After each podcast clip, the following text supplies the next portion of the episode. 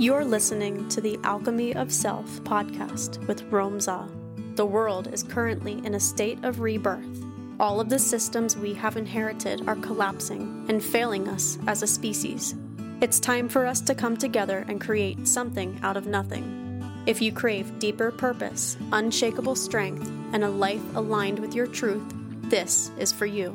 This is for you if you are curious and not afraid to ask questions. This podcast is for those searching for their purpose and those ready to step into their full potential. For lovers of truth and those ready for masculine medicine. This podcast is an adventure that gives voice to a journey of healing, discovery, and embodiment.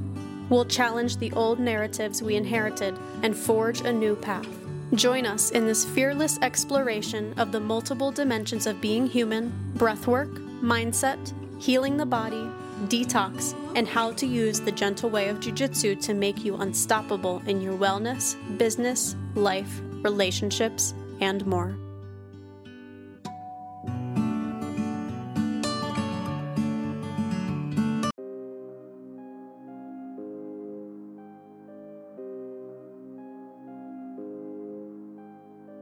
Our deepest fear is not that we are inadequate. Our deepest fear is that we are powerful beyond measure. It is our light, not our darkness, that most frightens us. We ask ourselves, who am I to be brilliant, gorgeous, talented, fabulous? Actually, who are you not to be? You are a child of God. Your playing small does not serve the world. There is nothing enlightened about shrinking so that other people won't feel insecure around you. We are all meant to shine, as children do. We were born to make manifest the glory of God that is within us. It is not just in some of us, it's in everyone. And as we let our own light shine, we unconsciously give people permission to do the same. As we are liberated from our own fear, our presence automatically liberates others.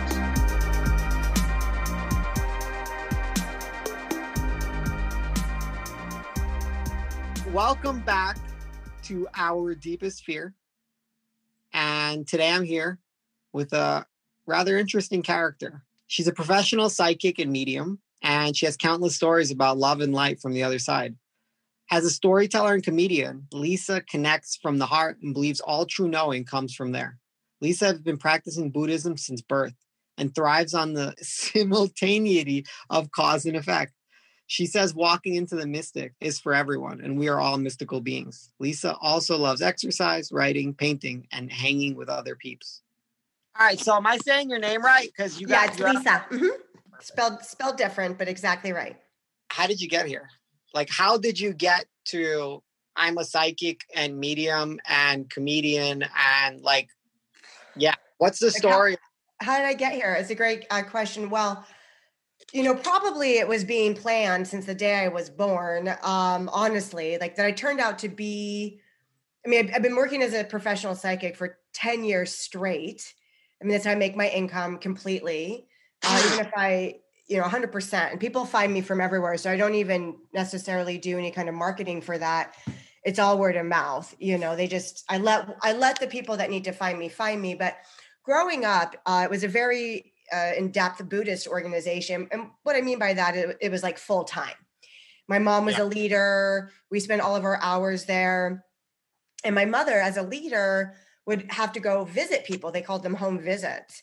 And she would go and give them spiritual guidance, you know, their problems. Like, I can't pay my bills, you know, my kid is a mess. Like, I mean, life, like we were just saying, you know, like complications come up every single day, no matter who you are, where you come from. Like, we're all being born and we're all dying. And like in between is a lot of stuff.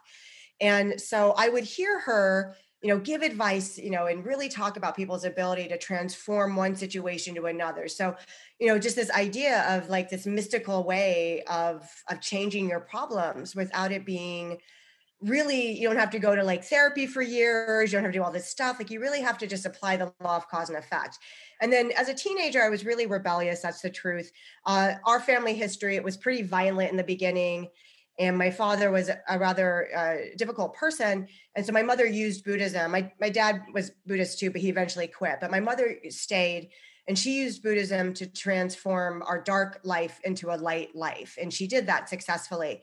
But I still had a lot of like ramifications from just a dysfunctional thing. You know, they got divorced. My mom got remarried at 12. And I kind of went on my own way, not like away from Buddhism necessarily, but just kind of like independent. And so I started studying Tarot uh, about 15 years of age, 16 years of age, numerology, all sorts of stuff. I already had this Eastern background. I'm already at like knowing that like you can snap your fingers and like change shit, you know? So then I just naturally went to that kind of study. And um, as a younger person, even at 19, I tried to be, you know, a psychic. It didn't really work, but I realize now as an adult, like I have that wisdom to share that guidance and i really feel i was prepped for that you know like a hundred percent because i watched my mom give guidance for so long and how to change someone's heart and when you get someone's heart to change like their perspective like how they use their heart everything changes so that's how i got there as a high school dropout instead of going to school i would go to the coffee shops and i would do my tarot for people and i would study like metaphysical stuff and i did go to college and i got a western classics degree and um, I went into, you know, life. I became a marketer, uh, a fundraiser, always used my voice. And then um, I became a yoga teacher in my early 30s. I'm 47 now. And, and um, I was teaching yoga and, uh, and I had like this financial support from a from a person, which is a really amazing story of how I produced money in my life. But she gave me a salary for a number of years, and uh, in my late 30s, I was like, you know, I can't keep taking this person's salary. Otherwise, I will find myself at the age of 40 with no ability to make my own money, you know? And so at 37, I, I cut her off. Of course, now 10 years, I'm like, um, can we have it back? but yeah, I cut her off, which is wise, you know, obviously. And I cut her off and I needed a job. And I literally wrote down, I want to make this much money per month. I only want to work 20 hours a week. I still want to be able to pursue like comedy or storytelling. I still want to do my Buddhism. At that point, I was probably over, probably still 230 pounds, 240 pounds. I have a, a ginormous physical revolution story. Uh, very overweight uh, my whole life. And then I completely changed that after the age of 40, 100%, like inside out, like changed the karma of my physicality, my DNA maybe. And um, so I made this list. It was crazy. Uh, but then someone at the at the at one of the open mics told me about a company that would hire me as a psychic, and I rolled my eyes, but I had prayed distinctively. You know, I took measures. You know, I took an extra hour every day to specifically do my Buddhist chant. You know, for the sake of my mother, so she didn't worry that these six items on my list would come true. And nowhere on that list did it say psychic. No one would think that. And I just went for it. And so when this girl came to me I knew enough to follow through with the guidance coming to my life. Even if it didn't pan out, you have to take, like, if you're going to pray like that and you want to like get things quick, you better say yes to whatever comes in front of you and you follow through. And some of it won't work. But if you don't say yes, you're probably saying no to what is going to help you.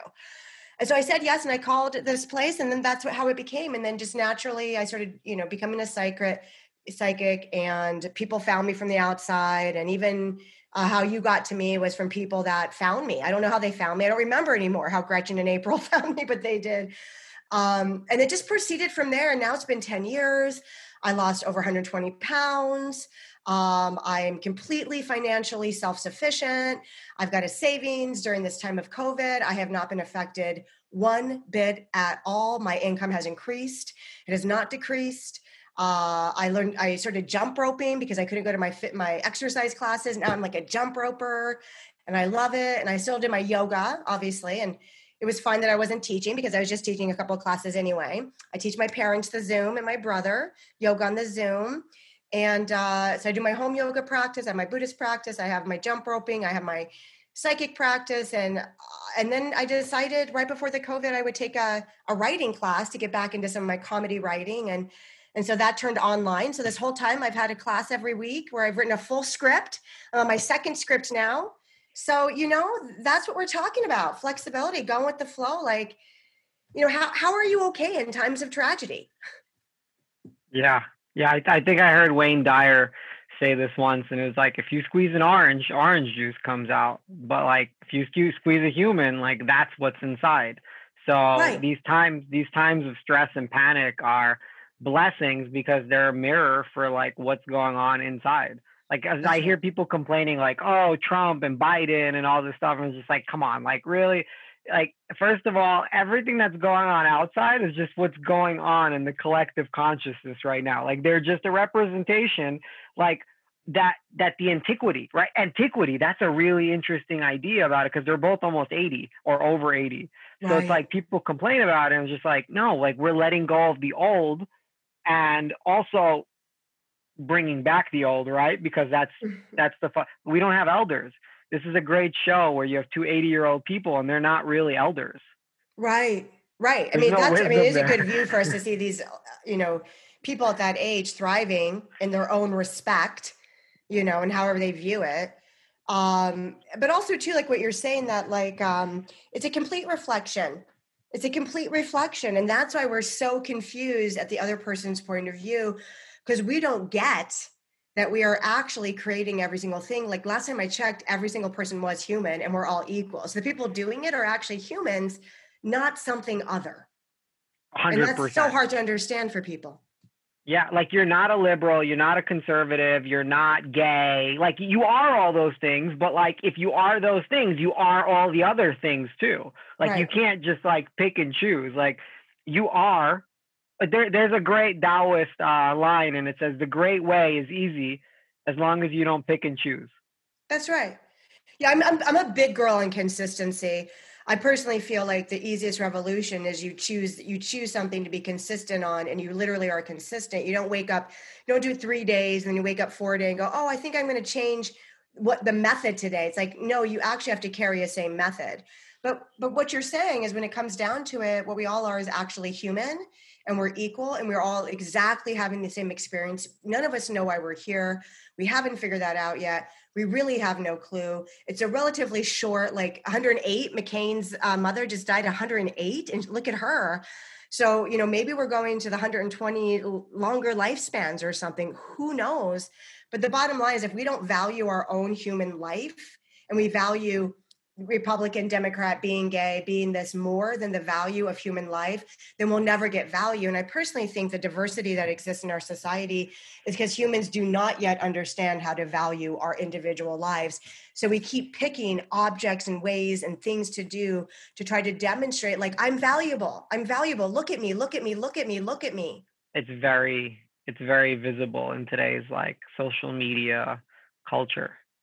And um and it's funny because it's perfect right? Like it's perfect because you know i was walking around a few days ago uh, and i live in like a closed community and i seen a lot of kids playing on the grass.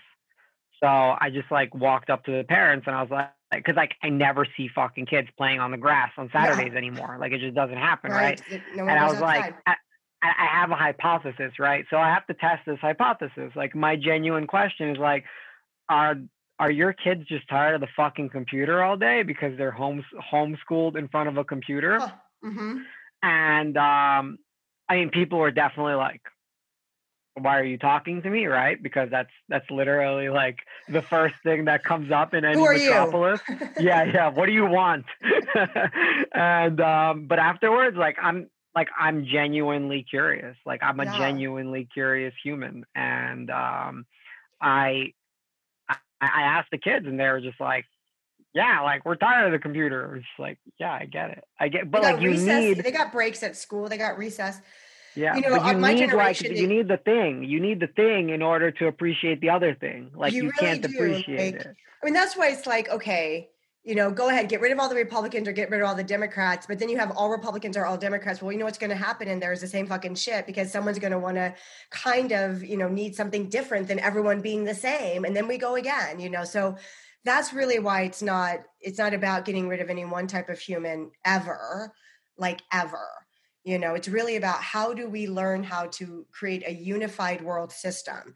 I think everything is built on a divisive world system or separate world system you know instead this um, this thing that things are outside of you. What you want is outside of you. God is outside of you. This is outside of you. It's not you. Mercury record retrograde is going to fuck you up. Like really?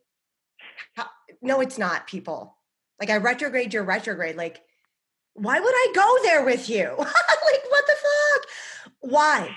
So this is why like i mean to me it's like people are so confused about like how to like communication problems things happen because like we're in the we're in the world. Like we're coming up against stuff. Like stuff happens in space like all day long. Like i'm sure there's so much like there's so much dynamic conflict going on all the time but everyone's kind of doing their rotation you know? I don't yeah. know what generation you were from but um because you look you know i can't tell your age but back in my day they just threw you out. I'm outside a, i'm age ambiguous Age ambiguous. I love this. Uh, I mean, that's hot right now, right? So fuck it. it. I'm I'm age flexible right now. Age flexible. Me too. I am 26. I know I said 47 and made up a life, but it's not true. I just wanted to see more mature and experienced. yeah, I mean, I'm pretty wise for a 26 year old, so it's cool. I love it. Age I ambiguous. Yeah, you know, like it's Aristotle once, uh, well, he might have said it more than once, but he was quoted as saying that a city needs more than one type of person. Mm-hmm. Like to build a city, you need more than one type of person. Like you need, like, because it's checks and balances. That's kind of like what we've stepped away from in our great nation. Is like we used to have checks and balances, and they weren't regulated by corporations, and it it it's like and it's all good like it's perfect just the way it is because that's the only way we can learn. We have to we go to the extremes right? Like you only learn that you're unhealthy when you're really unhealthy or and then you only learn to appreciate health when you were unhealthy. Yeah. so it's like like we we need this but not but and uh yeah. So we need more than one type of person. We need psychics and we need makers and builders and not just fucking eggheads you know, I feel like if we can start to deal with the realm of death, you know, mm. because death is the opposite Cheers. of life, right? Death is the opposite of birth. And like, in order to appreciate your life, like you probably need to appreciate death. In order to appreciate death, like you need to appreciate your life. And I feel like, you know, that's fundamental, la- fundamentally lacking in our society. You know, people don't appreciate death at all, like not one bit of it. You know, it makes the living mourn. It makes people sad people will take away someone's entire life because of how they died, what happened at death, their role in death. And that's to me like the deeper things of what's happening, you know, when I'm doing mediumship or, or psychic things, is that it, it, gives people an ability to to understand that death is hap- it's, it's happening to everyone. It's it's universal. And therefore, if we can learn to appreciate that which is universal, every one of us will fundamentally have a better life and we might even change the conditions with which we die you know? We, we might it may be less violent deaths like we may keep growing out of that kind of death which we all come from you know? It's been around since humans came violent death and things like that but we can start to grow out of it. Um yeah. Death. Yeah that's uh that's an interesting topic that keeps coming up for me uh, the last, I mean, the last like 10 years or so studying Buddhism and like really stepping away from, uh, cause I had like traditionally like uh, a health like perspective, like a science perspective. I went okay. through pre med and then nursing. So everything was like cut and dry, like alive, dead, alive, dead, alive, dead, right? But then I realized like I'm not a fucking scientist. I'm an artist. And I mean, I am a scientist, but I'm also an artist, right? Like that. Well, at first I thought, at first I was like, if I'm an artist, I can't be a scientist.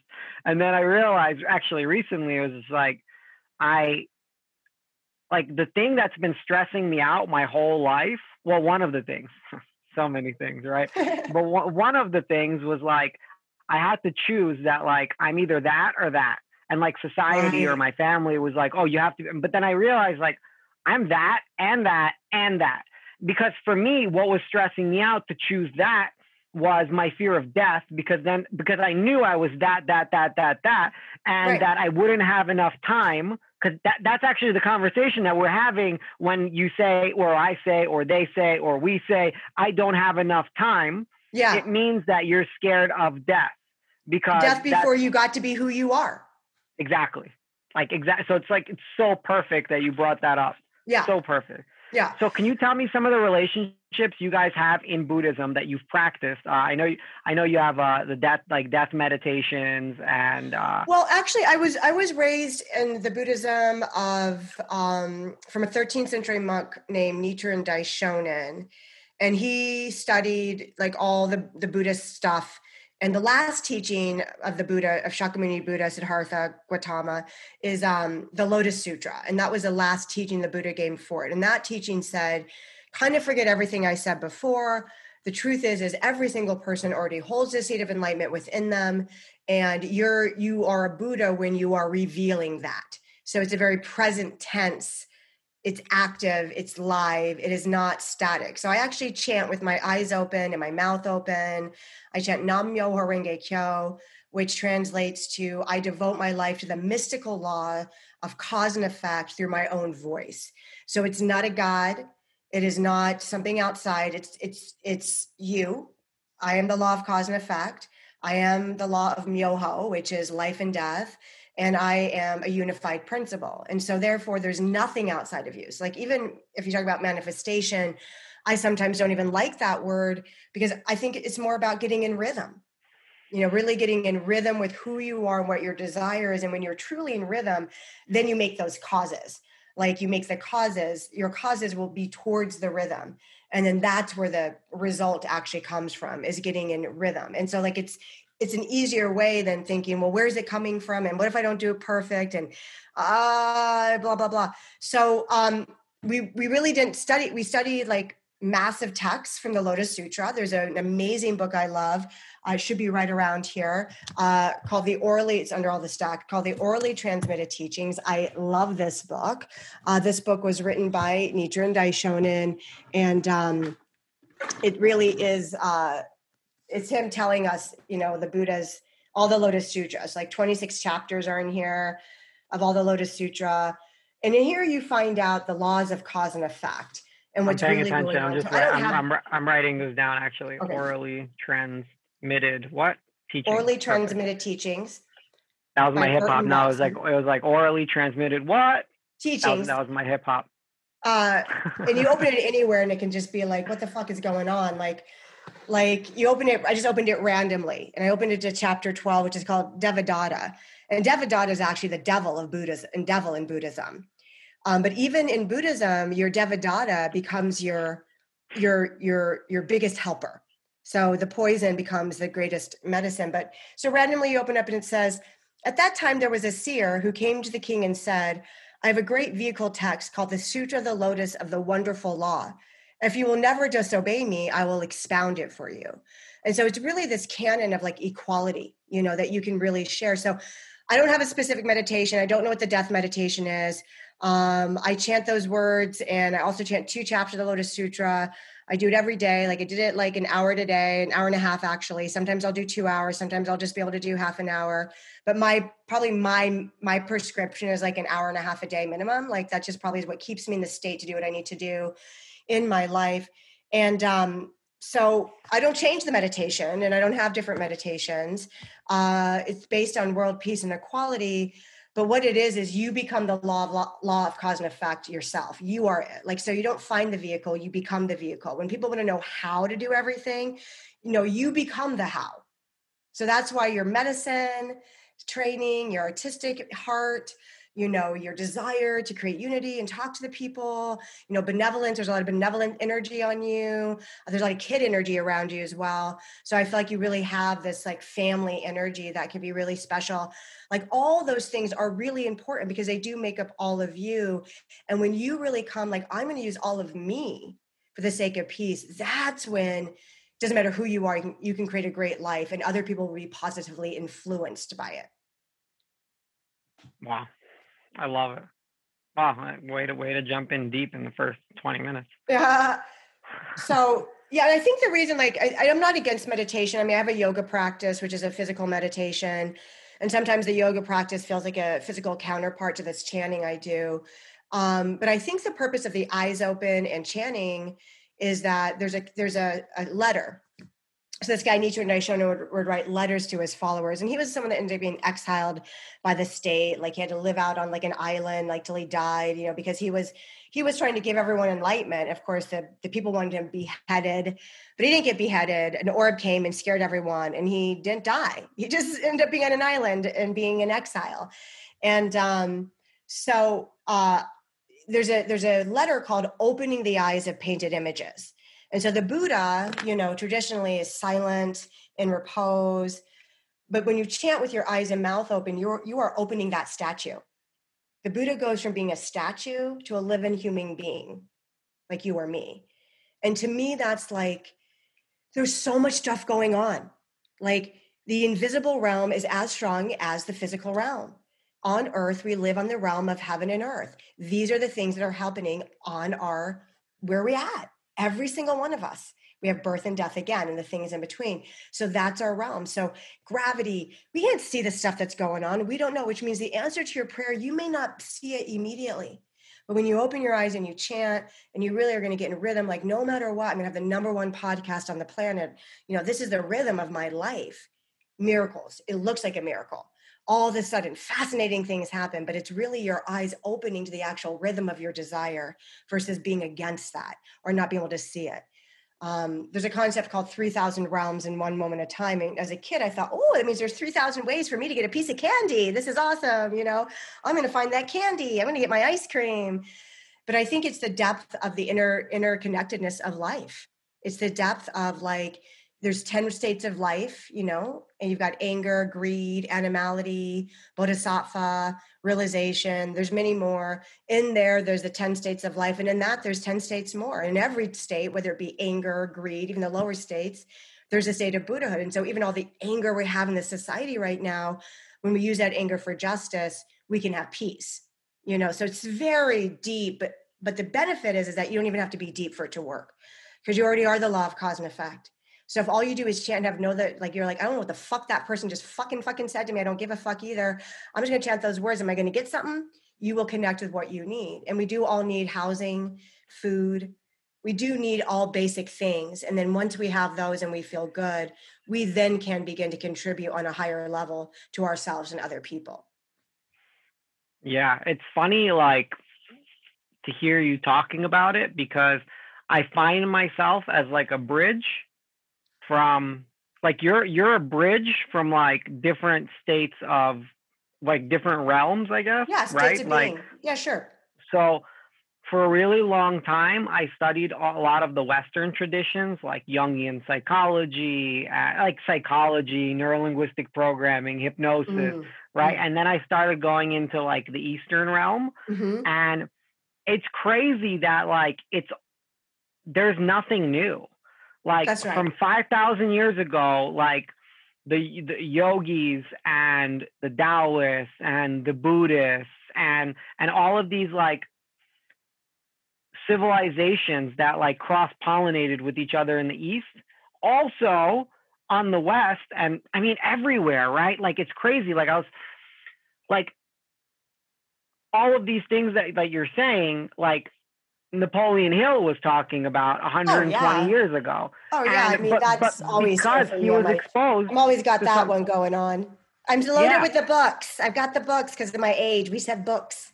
I have books too. I love physical books. Like I have to have like um, 15 books, you know, reading like. Well, um, from because because I'm age ambiguous, it could be books, it could be PDFs, or it could be scrolls.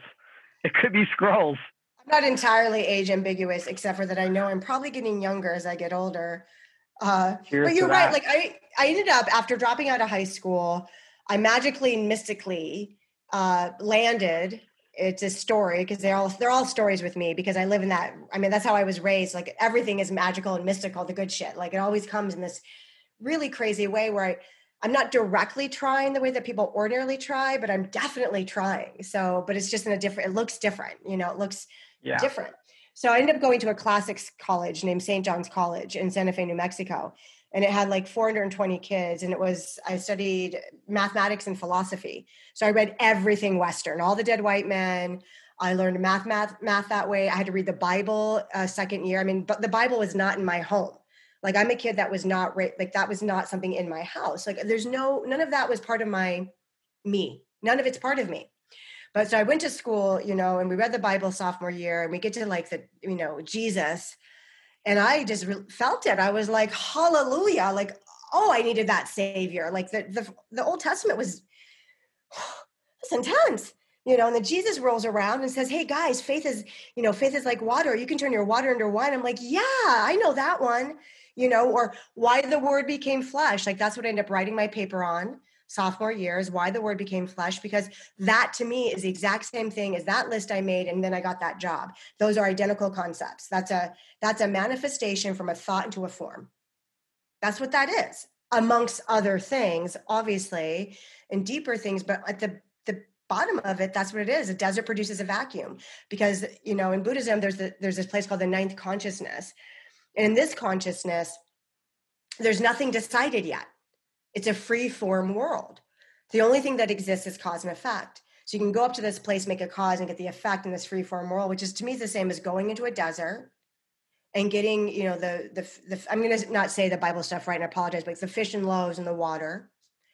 And you know, I remember the mountain, like something about a mountain seed or like the faith like a mountain seed, and I was like, oh my god, that was exactly something that was mentioned in one of my Buddhist letters, like uh, or the, you can move mountains. The mustard seed. I don't remember what it is. A mustard seed. The faith, of, the faith, the size of a mustard seed. Some shit. I don't know. I'm from a yeah. communist country. We didn't have no Bibles or none of that. So. Is that Russia? Well, kind of. Yeah, I'm from a extremist Muslim country in the Soviet Union. My wow. my dad's Jewish my mom's Orthodox Christian, but neither of which were allowed to practice religion, and even in the Muslim place because of the communist umbrella. So lots Not of intense, uh, right? Lot, lots of like stuff. So I mean, but but with that said, like I'm I'm familiar with some of these phrases because I I was always trying to make these like fucking connections between yeah. like, and I also read like accounts in places that there's claims that like when Jesus disappeared for all those years, he went and studied fucking yoga. That's right. I've heard that too. I, I mean, I, I love know. Jesus. I'm not going to lie about it. Jesus is cool. Yeah, Jesus. Jesus knew cool. what was up, and he and he came back from the fucking dead. Like, I mean, that's pretty impressive stuff. You know? Yeah, and and you know, like, and it all started from the mystical. That's the thing with religions nowadays. Like, they've stepped away completely from the mysticism of religion because it's it's like too out there. It's like, dude, religion's out there, period. You might as well go fucking balls deep. Like, like religion is just like the tip and like mysticism is balls deep because they all have their fucking mysticism. Christianity yeah. has mysticism, oh, yeah. Jews have mysticism, Muslims have mysticism, and they think that those people are extreme. They are not. They're like the opposite. Right, because the it's the, it's the mystic mysticism is like breath. It's like breath. I mean, I mean, what is mystic then? Like mystic is is this is this desire to connect with the whole bit, not just our life, but what we can't see. Why are we here? What's the purpose? You know, what is God? You know, why why the stars? You know, why do I think of my dead people? Why do I care that they're dead? You know, that mystic mysticism is emerging, right? Like it's it's using the laws of nature as oneself to coexist with self and environment. Yeah. Maybe, you know, sure. I mean, I think it's such a I mean, deep, maybe. I mean, I don't know. you know. I don't know. That's right. right. But that, that's the best answer for everything. Somebody asked me something yesterday, and I was like, honestly, I don't know. I don't know. Like, I have no fucking clue. But with that said, like, we could enjoy doing this. like, yeah. that's it. Right. Like, and that's it. With, without the expectation, the expectation fucks it up because now I get set on I know, and then I'm willing to defend it with my life. Where in reality, that's just resistance to, like you said, right? Like you go out to source and you state your desire, right? And it gives you the process, right? The pro- the dominoes necessary, and you're like, no, I don't want this domino though. Like I want this thing, but I don't want to go through this process. And then it gives you a different one, but you might not want that either. But like yes, yes, yeah, surrender, right? Like surrender. Yeah. And that's the work though. That's what you were saying. It looks different, right? Like it's the surrender. It's yeah. like choose your own adventure. Know. I mean, that's why, mm-hmm. like, even as a psychic, like, obviously, like, I'm a medium. So, you know, I talk to, I know people's deceased loved ones. Like, you know, they, I get all sorts of information. And of course, if something happens naturally, her will go, go with it. I'm not going to force it. But so that happens, but then also people call you for predictions and da da da. And I like to come from the space of, of the mediumship when I talk about people's future because I just think it's a light space. And it's outside of the realm of like everyone's mind because people decide, oh, but I'm going to ask her if I can have it. But when she tells me, I'm going to be like, mm, no. I'm like, all right, fucker, what the fuck you asking for? If you don't fucking want it, don't fucking take it. Like, uh, next question. Like, what's your problem? you know? So I feel like when I come from like this other space, people are more open hearted because I can break down their defenses because I, you know, I can get them more willing to understand that they could create the future they want. But people like, I mean, I will never, ever ever tell somebody that they can't have what they want ever ever whether they they actually know how to do the work actually are consistent actually follow through actually can consider a state of mind that's conducive to their their outcome you know that's their choice but like there, there, we are completely equal human beings. There's not one part of us that's different from each other. And there's not one person that if they don't want it and dedicate themselves to the rhythm of their desire, that they will not receive it. They will. They will. So I would never ever, and that's the not knowing part, right? That's the surrender. It's like I, someone might look at you and like, you know, there's a concept in Buddhism like the purification of the senses, like the purification of your eyes, the purification of your ears, you know, the purification of even your wisdom. And so some people like might look at someone and be like, oh, well, they can't have it. Or they just think this. And so we limit each other's brains and we say, well, that person behaved like that, you know, for five years in a row. So, nah, those are my favorite subjects. It's like oh they they behave this way for five years and then you probably reacted the same way for five years. So why don't we just do a little tweak and then a month later like i'm married. How'd that fucking happen? Like oh, because you were looking at the other person's brain and you were deciding whether they were capable or not and that's never a way to get your own benefit. The only way to get your own benefit is look at your brain and find out what you're capable of and the world will go with the flow. Wow. Dropping bombs like fucking mike tyson. You're like you're like the fucking mike tyson of mysticism I love it.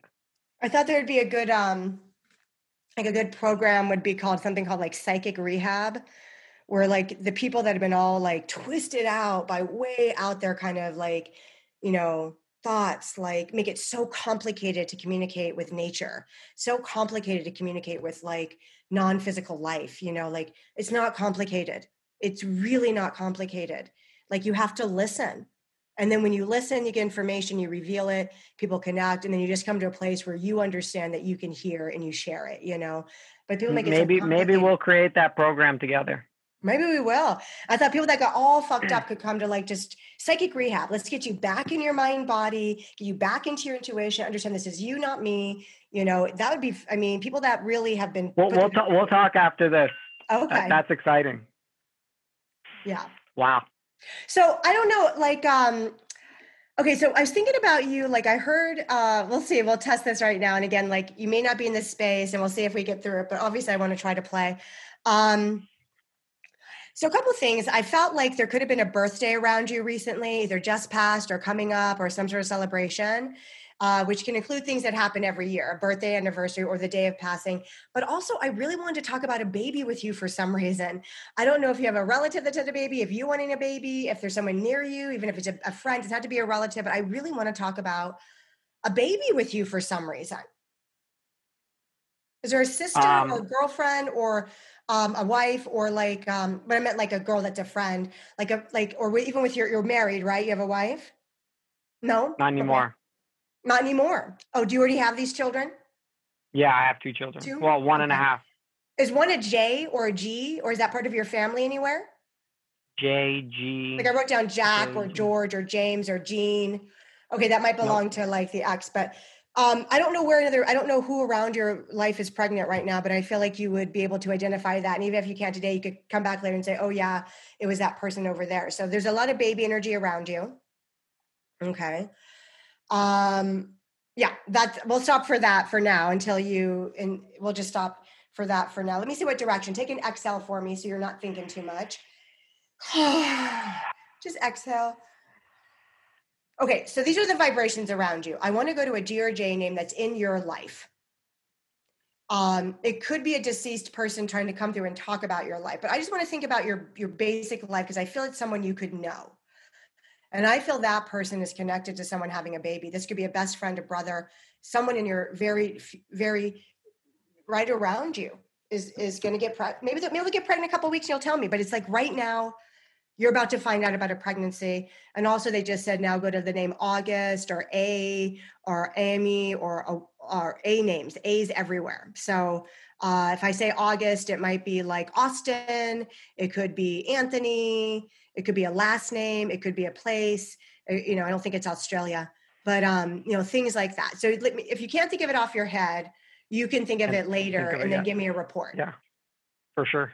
Because I love sure. reports. Getting inf- getting understanding what's being said post is just as exciting as Yeah, yeah. um, as currently. Okay, August. You know, August could mean August, the, the month of August. It could mean that there was the birthday or something. But I don't want to keep going if you're not really in that space right now. If you're too heady about it. So No, I don't know. I don't know. Okay, so we're gonna- Um, we're gonna I know. drop I know a few. I know a few gens. who's Jen? I know a few gens. Um, my buddy's wife. I have another Jen that is a friend of mine. Is there a Jen um, connected to an A, like in like an Alex, like in an August, and is there a Jen? Is there a J connected to an A with that friend? Even if it's a last no, name. No, I don't. I don't think so. Okay, so I don't know Jen. If one of these people, you might ask them Yeah, about if they know someone in their family that's having a baby, and why it would come to you is because you might be a good friend, and so someone from the other side might be trying to get you to be like, "We know about it. Tell them," type of stuff. Hmm. So, yeah, I don't know. I don't know if they consider me a good friend, but oh, okay. well, you know their name. But things like that happen all the time, actually. Like the other day, I was in the grocery store, and um, I went to this checkout checkout aisle, and the person was uh, customer was like, "Oh, it's closed," but the lady looked like she was trying to open it. So I'm like, "I'm going to wait right here because there was no line. You know, I'll just wait. I'll go faster." And so she came back. She's like, "Sorry, some guy just ran off with a basket of pumpkins," and she was pretty stressed out. And so we're talking. I mean, I'm just like, okay, you know, whatever and she's all frazzled. I'm just like, I really want to talk about your dad, like so bad. Like, you know, I really want to talk about your dad. Has he passed away? And she said, Yes. They all they're all dead, she said. I'm like, oh, okay. I'm like, well, who's William? And she said, William is my uh, godfather who passed away. I'm like, oh, okay. Well, they're telling me to tell you that everything with your children are is gonna be okay. That you will have a lot of light in January. You just got to get through October, November but we promise you things are going in your favor and you're also going to receive financial support. And she said, I needed to hear that today because October 28th, I'm going to court over custody with my child. wow. And they wanted to give her faith that she wasn't losing, where her personality, perhaps because of loss, may have lost this too. But she didn't Wow. have to. And so now she's got the mind of winning. And now she's got this idea that everything's going to work out. So that might give her wisdom to see things she didn't think of before, you know, people to call before, get help in certain directions, like things like that. Wow, that's powerful. I've never uh, been. I don't, I don't think I've ever been to a medium. I've had like uh, the tarot, tarot card readings, Yeah. but I've never. I've never been to like a, a psychic or a medium. I mean, I'm. I'm maybe I have. I don't know. I don't know what they consider themselves. a medium has to be it has to be pretty authentic like like right now i'm coughing so that to me means that there's probably someone in your life that passed away from like a lung cancer or a hemorrhaging from the heart to lung cancer and that lung cancer person wants to say hi to you this sounds like it do you have a brother then rome I'm an only child. Okay so it sounds like a brother of someone so it may be an uncle as well Maybe my maybe my ex-wife's uh, father. He passed away. I think two years ago from lung cancer. from coughing. and I really was connected to your babies. So, and that guy's not a that guy's not a J or a W, right? Like her, her father is not. So we don't know his name yet. But I think that that person is trying to say hi to you. Probably just um, to know that you guys made the right choice. Yeah, for sure we did. Actually, sure. Actually, there's yeah. more money. Bo- the both- money's going to be better. Yeah, and also like both times, getting married and getting divorced, both great choices. And Right. uh Right. yeah. like not to it- ruin it the marriage for the divorce. Yeah, like it was great. It was great both ways. Uh being married and being divorced. hmm Every Right. everything everything has its life cycle.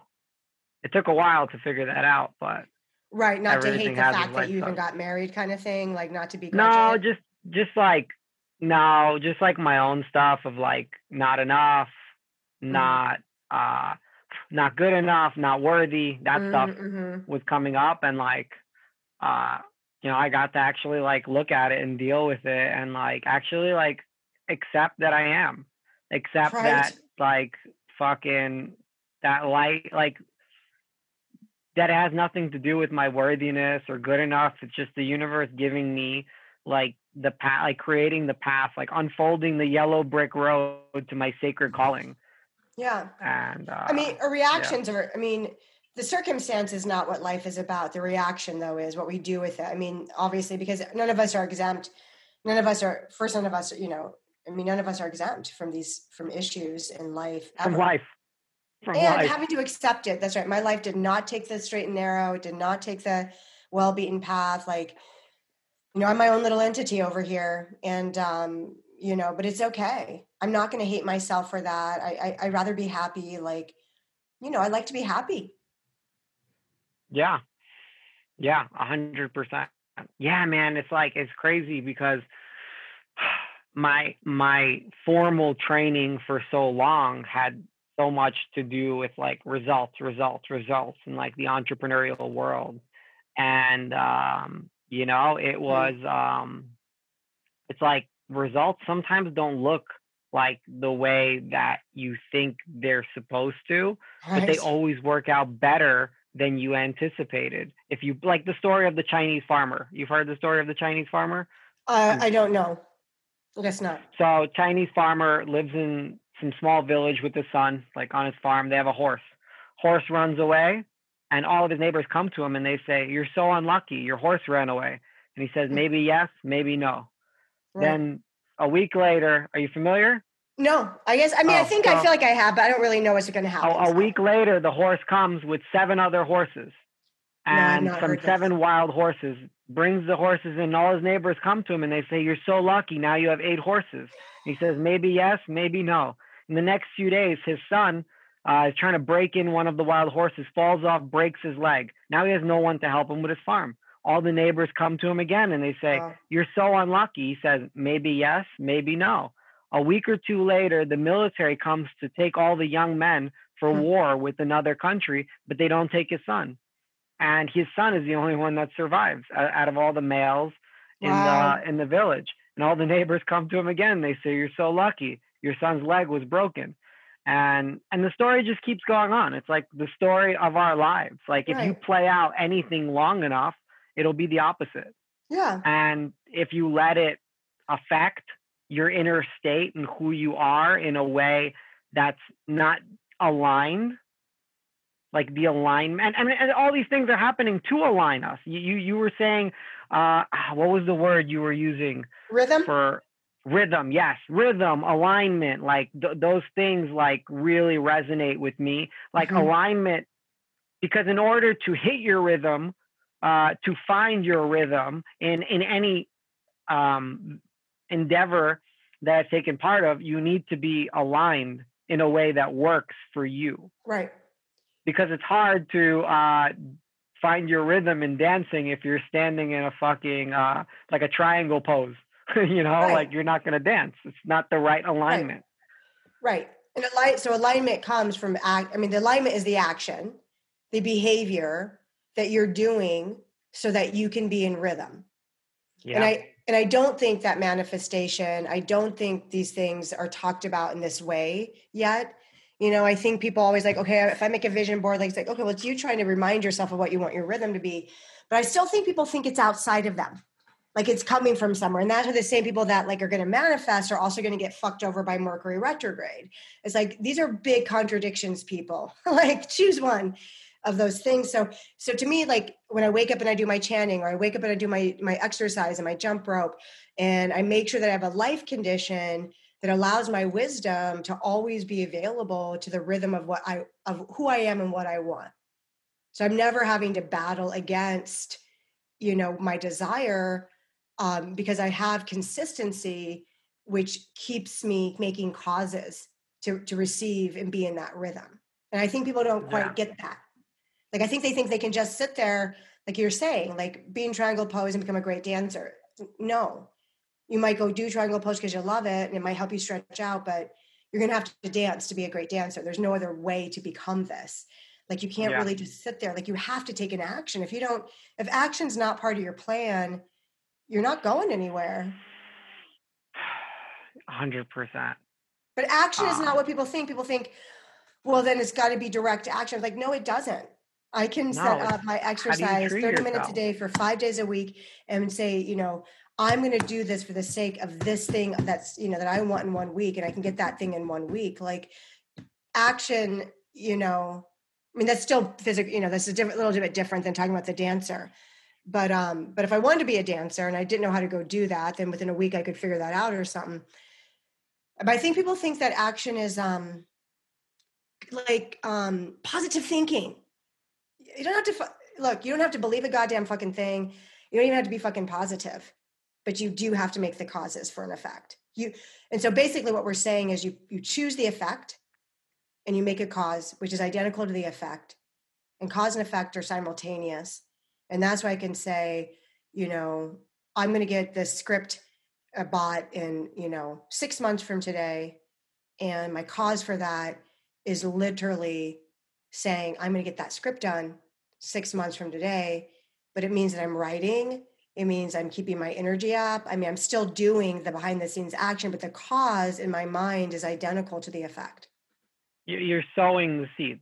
Sowing the this seeds. Is, what yeah. we're talking about is like cause and effect, or um, or just like picking your harvest, like getting yeah. your heart. Like if you plant if you plant seeds with fucking corn, you can't expect to get wheat.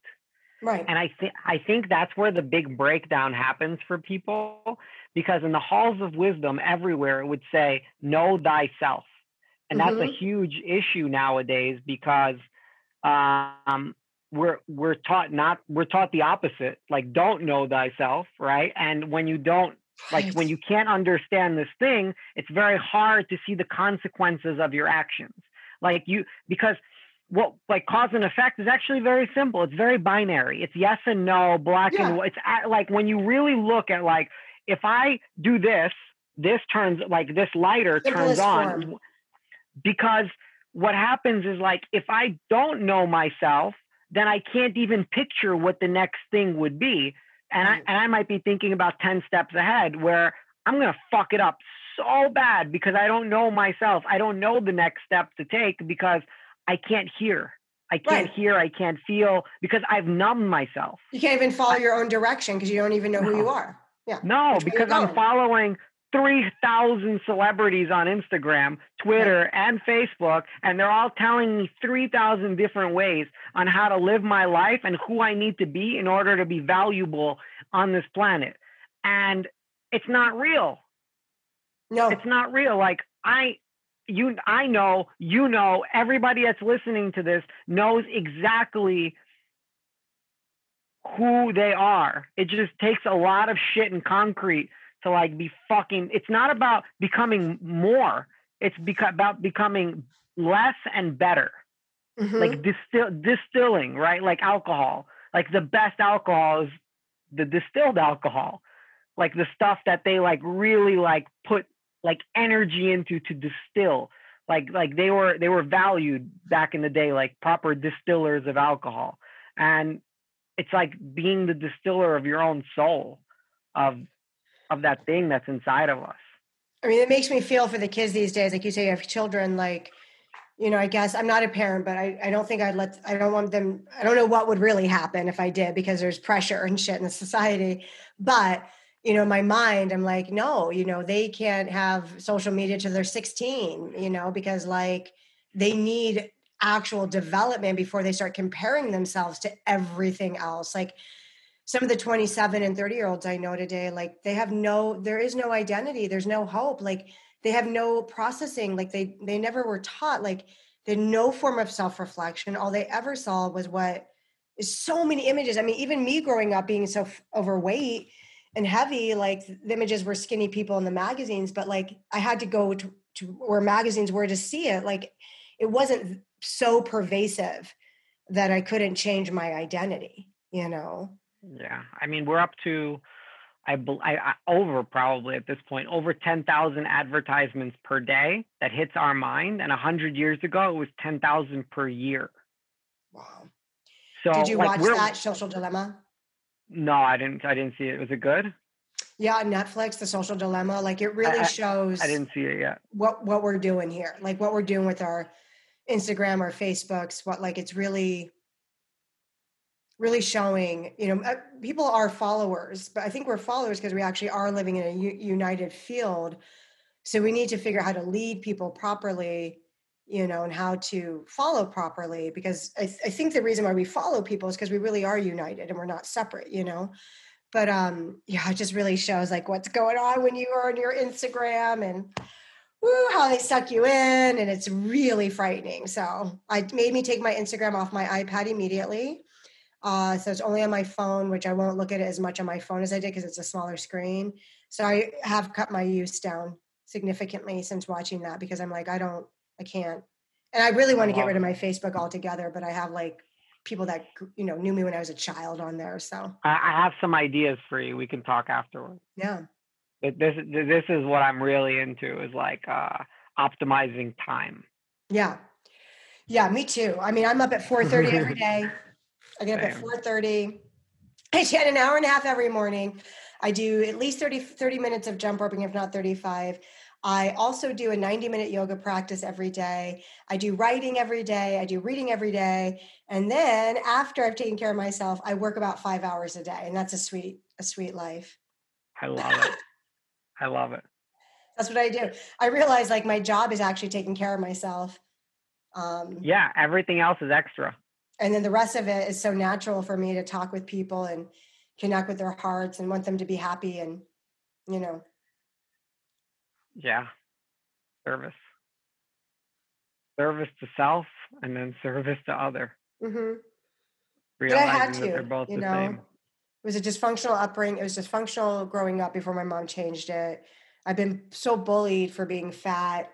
You know if i didn't if i didn't end up how to, if i didn't learn how to take care of myself like my, the other option was pretty dark. Yeah. So you said you grew up in like a buddhist community yeah and at that time the 70s uh, it's called soka gakkai international uh, sgi um,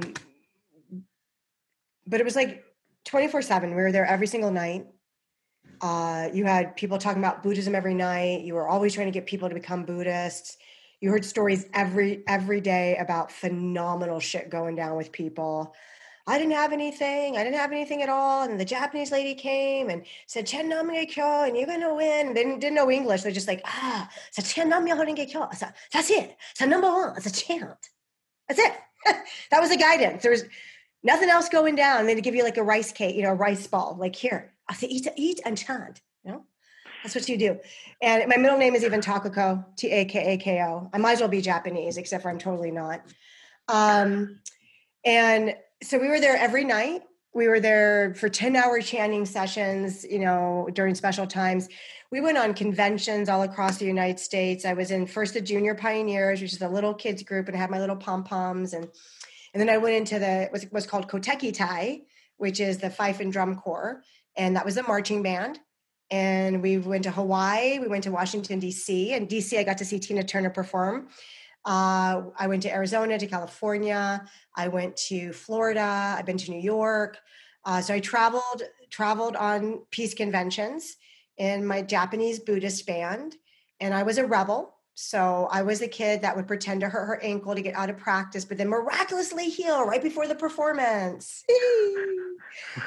you know like like i was a rebel so like until i became like not rebellious like until i got a conscience like all the stuff like i learned all that thir- all the wisdom i got by studying these deep concepts i definitely used for my favor. So i knew that the buddhas would be like wow that's a benefit. Look what happened to her. She got well and i'm like uh-huh. But of course really like i pretended. But they didn't need to know. They didn't need to know because it made them happy that day and i gave them benefit and you know the you know hallelujah except for it was buddhist so you never say that. Um and and it was it was all and then i became a youth leader at some point when i finally got some of my stuff together i was a youth leader i I, I in 27 to 32, I led the youth performance group and I took it from like two kids to a hundred and I made them do interfaith wow. things and and uh, I was pretty sassy, so I could handle any kind of teenager. And um, some of these kids are so awesome today. You know, they really grew up well, and I really think that's my fortune. My fortune was that I learned how to make causes in the name of other despite my own darkness and my own tendencies. So eventually you know the light won you know so even when i was making bad actions i still was helping other people. And you know i think you have to have these things. When you're dark but you bring in the light they're going to coexist for a while but eventually the light wins and what's dark doesn't even faze you at all anymore. It doesn't take any kind of control over your life. But it was always and like we have my japanese grandmas i call them. You go to mrs eastman's house her first name happens to be takako as well. We go to her house. She would feed us octopus. When mom wasn't looking she'd put like you know sake in the hot chocolate. Oh it's just a little bit. It's no problem. Shh. she's smoking cigarettes. These were down in deep Buddhas that were like literally going to pull up the, the coal and give you a diamond. These are people that could snap, these Japanese ladies could snap their fingers. They, they say in five minutes you can get any prayer answered and they would do it because they had this tenacity of knowing. They had absolute wow. faith in the laws of the way the world works. So they didn't have to they didn't have to believe that they were going to get their benefit. They didn't have to believe in the car, the house, getting rent paid, you know, whatever whatever was happening in the moment. They just knew that the world turned and they could turn it in 5 minutes. And so yeah, that was wow. my upbringing. It was hardcore. It was 24/7 like not joking. Like I mean, I couldn't go to school in the morning sometimes because we were up, we didn't get home till 2 a.m. because it was like 30, 35 miles away. Um, yeah, 24 7. That's hardcore. It was hardcore. That's hardcore. I, I grew up a rebel too. Yeah. Like, like Japanese military. Buddhism. But then I was a rebel. I mean, it was just really intense. I love it. Yeah. Where was your rebel? Like, what, what is, uh, did you just, would you run away? Did you run away? Nah, I started selling weed when I was 11, and I, I, oh, I that is yes, you are a young rebel. And then I progressed to like, uh, like, I guess violent crimes, and also wow. like uh, I should be so overjoyed about hearing this, but to find another young rebel. yeah, yeah. Until up until the point I was 16, I was hustling like selling like coke, ecstasy, crack, wow. uh, Xanax, Vicodin, whatever I could get my hands on, I wow. would sell. But before that, it was Spice Girl lollipops. You know. That's right. Um, I started stealing uh, M and M's and Kit Kats at six six years old in the grocery store aisle. I mean, I began at a young age. I wasn't stealing them. I was buying boxes and then selling them in school because I found a place that had them in stock. Oh, you were making so, profit already. Oh, I was making profits. I'm all about the profit. I mean, even the Japanese ladies, like they in the 70s, they'd leave their their purses downstairs. They trusted people so much. So I would steal, I would go to every single wallet while they're upstairs chanting, and I would take all their money. And just one day there were no more purses. You know, they just got wise and kept their purses, and that was that tap was gone. But I got busted at 12 for the first time for shoplifting at Target, and I never got arrested again. So a lot of my stories are about wow. how I magically escaped it. Um, but I dropped out of high school. I didn't go. I um, did you know my my I drank a little bit. I'm not really a drinker. I was into acid a lot. Um, but in college, I was a marijuana dealer. I was a marijuana nice. dealer in college. I was a true medicine woman, but it was a tiny little campus. You couldn't get in trouble. Um, oh yeah, and now like I was a bulk bulk food criminal. But now that COVID's happened, we don't even get our we don't even get our little free almonds in the bulk section. So I'm not even that kind of criminal anymore. It's completely left my life. It's so sad. It just got oh, up and wow. left me. That's crazy. I can only laugh because I'm not that way anymore. But I mean, look at this, even me, like I, this fascination with like loving that aspect of myself. Yeah. Which sounds crazy, but like appreciating that kid. Yeah. Well, it was, it was armor for something, right? It yeah. protection. So total like, protection. You know, all that like now like luckily um the past and the future don't really uh exist in different realms you know so like That's right. Nowadays... i'm time ambiguous you're yeah. age ambiguous i'm time ambiguous same yeah same time ambiguous because i realize like i can you know like i can help my former self and i can feel it now when That's i right. go back and like i cuddle that kid that yeah. didn't have anybody to cuddle him or you know, like even even when everything fell falls apart, you know, like I go back to those moments where it all fell apart and I hey, like it's gonna be okay. Like, look at this. Like we're doing pretty fucking good.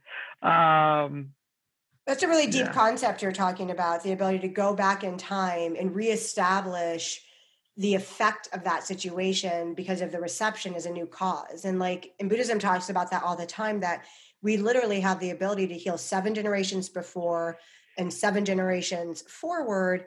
And so the way you're talking about like yeah, you can go back in that time, you can extract a different aspect of it, you can actually be healed from it and keep using that time to heal you in the present is really the truth about you know there's three you know there's three worlds like um it calls something else which i'm not remembering exactly what it's called but it's it's really past present future as one you know as as literally this second now like it's all right here so therefore you really can change the effect of the darkest things in your life you can change the way they affect your life you can completely change it which is why you and I are probably like can laugh about it, be like, yeah, 11 year old rebels.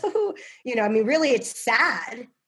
I mean, it's fucked up that you were doing that 11. You know, it's kind of fucked up I that I was already. love it. Huh? I love it because it prepared me for now. Like when oh, well, right, I go into boardrooms, like, and I go to like meetings and like, like last year, um, I mean, every year, right? Like I go to places and everything that's ever happened in my life was so perfect because it like literally was preparing me for these moments. I go to these boardrooms and like um or like meetings, not boardrooms. I don't do corporate, obviously. Like this is kind of how I dress all the time, right? Um I got so, seven pairs of pajamas for 7 days. I've never had a job. How about oh, that? Right. Wow. Never. Never been employed. So what, what what else have you what did you do? Oh my god! I'm gonna send you my bio that I wrote three days ago. Somebody asked me for a bio. Um, I think I think you'd appreciate it. Um, so, I mean, when I was a kid, like I started hustling when I was 11, and then when I was 13, I stocked shelves at a at a pharmacy that my aunt worked at. Well, like my mom's friend, like my aunt. Like I have a really small family, so I had like fake cousins and fake aunts and shit. Um, and I would hustle like outside. So like it was it was a pretty like rough neighborhood. So like I was doing that, and then uh, and this um, was where Brooklyn, Brooklyn, New York. Okay. Wow. Uh, yeah. See, mine were more like, soft because I was in Boulder, Colorado. I grew up in Boulder, Colorado. So they just were a little more tempered. But had I been in Brooklyn, I don't know what the fuck would have come out of me. Dude, if I fuck, fuck. Like it's crazy like like the experiences that I was able to cultivate, like just have, just have, right. like that's right. Like it, it's like I was talking to my parents about it yesterday, and I was like, "You need to write a book." Because yeah, I was I'm about to say that to you. Like you might as well write a story book. Like I was ashamed of it for so long, and I never brought it up because I was just like, I, I don't like I I I like I also did not even like I was like maybe I made that up. Huh right? Like, like I, maybe it wasn't as crazy, right? And then I had a buddy visiting me a few weeks ago from New York, and it's like the first time he was allowed to fly because he was on like oh. uh, parole. He was locked up for eight years. Almost all, like almost all the people that I grew up with, um, like at, at a certain time frame, dead or in jail. Like wow. that's it. So, um, not not like not everybody I grew up with. Some of them like are, I guess, functional um people in society now, but like mo- most are not. So he came and he brought a date and his date like when she walked in and he's like a six foot four black dude right and like he he's like 10 years old like almost 10 years older than me. Um like i was the youngest person in like my whole crew. Everybody was like older because wow. i had to figure out my way because i'm a russian jew and there was nobody that looked like me in my neighborhood when we first got there. And it's super tribal. So you got italians you got puerto ricans you got irish uh, you had some koreans. Um, so i had to like figure out because like i was scrappy too. Like you weren't gonna like take my fucking lunch money like mm. if you are like you're gonna have a bloody nose or you're gonna i'm gonna fucking hit you in the head with a rock like that's how i was raised like right. in my in my country where I'm from, like in the United States, we have baseball as a national sport. We have wrestling. Wrestling is our national sport. The only export that we have from that country is war. Like the, some of the highest paid mercenaries. So I was taught my whole life, like, you got to fight. Like my dad taught me. And I'm so lucky. I was actually just telling him how grateful I was that somebody taught me how to be a man because, like, I look around and there's very little of us still standing. And, um, you know, like she came and she came in and she's like, "You're not what I was expecting," you know, because his stories are from when I was 16 years old, and this is like right. lifetimes ago. So she's like, "You weren't what I was expecting. What happened?" And I was like, "I don't know if you really want to know," you know. And she was like, "No, like, like tell me." And I was, "Are you interested in the story?" Yeah, yeah, yeah. Yeah. So I mean, I do want to know. I mean, obviously, I'm someone that went, you know also had a deep transformation where I don't live a life that exhibits any of that behavior at all. And the truth is most people don't don't change a lot and they do still live in some sort of life condition from before. It may not be crime but they may continue to live in poverty or other things like oh yeah life conditions for most keep going and obviously you're a person i'm a person that's been able to kind of change our life condition you know through ourselves. So yeah i want to know so i was 16 i just had a, i just got my dj license in new york so i can drive like by myself until like 9 p.m or whatever but i just drove whenever the fuck i want right um, and i was hanging out with like some really rough guys um, like they they were I mean, a lot of them were killers. Like, just like they sold crack, they sold coke, they sold heroin, they sold guns, and like the reason I was hanging out with them was because I, I, like, like I, I always fought for like my my shit, and um, I I would attract other people into my life that I needed. And that's In Russian, there's a there's a um, idea called krysha, and it means roof. To have a roof over your head. So mm. the bigger your roof, the more you can get away with. And being a rebel, like I always wanted to get away with as much as I could. And also Absolutely. like that's the that's the whole point. And I, kept having problems with like guys in their 40s in my neighborhood because I was selling and because a lot of these guys were pedophiles and I was banging all these girls in the neighborhood. Because mm like I, I I always gift and a curse. I always had women attracted to me ever since I was like a like a like two and a half years old. My mom said I used to have girls in my daycare like cleaning me when I would fall. My brother was like that. He had girlfriends from the day he was born. Same. Same. I I, I just loved women. That, that was not my, my, experience. Is not that. I did not have. I did not have boyfriends from the day I was born. so, um, th- that's the kind of guys I was hanging out with, you know. And then one day, um, my buddy asked me. He was like, "Yo, can can you go pick up this guy that ran away with an ounce of coke?" So this this is actually the first time I'm sharing this publicly. So uh, okay, wow. Yeah. So this is big. Um, so he was like, "Can you go pick him up because he doesn't know that like I know that he doesn't plan on paying me back." So I got into my dad's Buick Regal 1998 uh, champagne colored. Like it was, he he would let, yeah, I would use it all the time. So I had one of my buddies in the front seat and another one of my buddies in the front seat, in the back seat. Uh, I'm not going to share their names. I don't know, like yeah, don't, uh, but, don't do that. So we get like we go we get in the car, we drive out to Manhattan from Brooklyn, we get to Broadway. This is like Friday or Saturday night, you know. So it's like it's bumping and there's traffic. Like there's traffic. Like New York's a crazy fucking place when it comes to traffic, you know. And uh, so we get to Broadway, we see him, he gets in the car. As soon as he gets in the car, the guy in the back seat puts a knife in his rib cage. And it doesn't go through, but he lets him know that like, don't fucking move. We're going to Brooklyn. There's no tinted windows, so he's kind of like panicking, but like he doesn't want to panic too much because like he's gonna get fucking stabbed. Keep in mind, I'm 16 years old. Oh my like, god! You you think I look young now? Like imagine what I look like what I looked like when I was 16 we're bumping like heavy rap music. Um, it looks like the United Nations in the fucking car. Like everybody's like some other random shit, right? We get to the fucking, we bring them to wherever, um, and it looks like a fucking G Unit rap video. There's wow. like 30 big, like huge black dudes waiting for him, and they just destroy him. And um, I, I thought he was dead. Like eventually we left. Wow. I thought he was dead. He's not dead. We ran into each other a few months later Wow. at, at a party, so that wasn't pretty either. But um, at, as like a thank you, the one the guy that like I was working with gave me a bunch of mushrooms.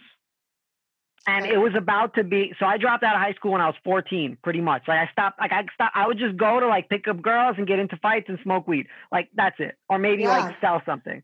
yeah. Um, that was like what high school was for for me. And at a certain point, I ran out of girls in high school, so I had to start going to other people's high schools.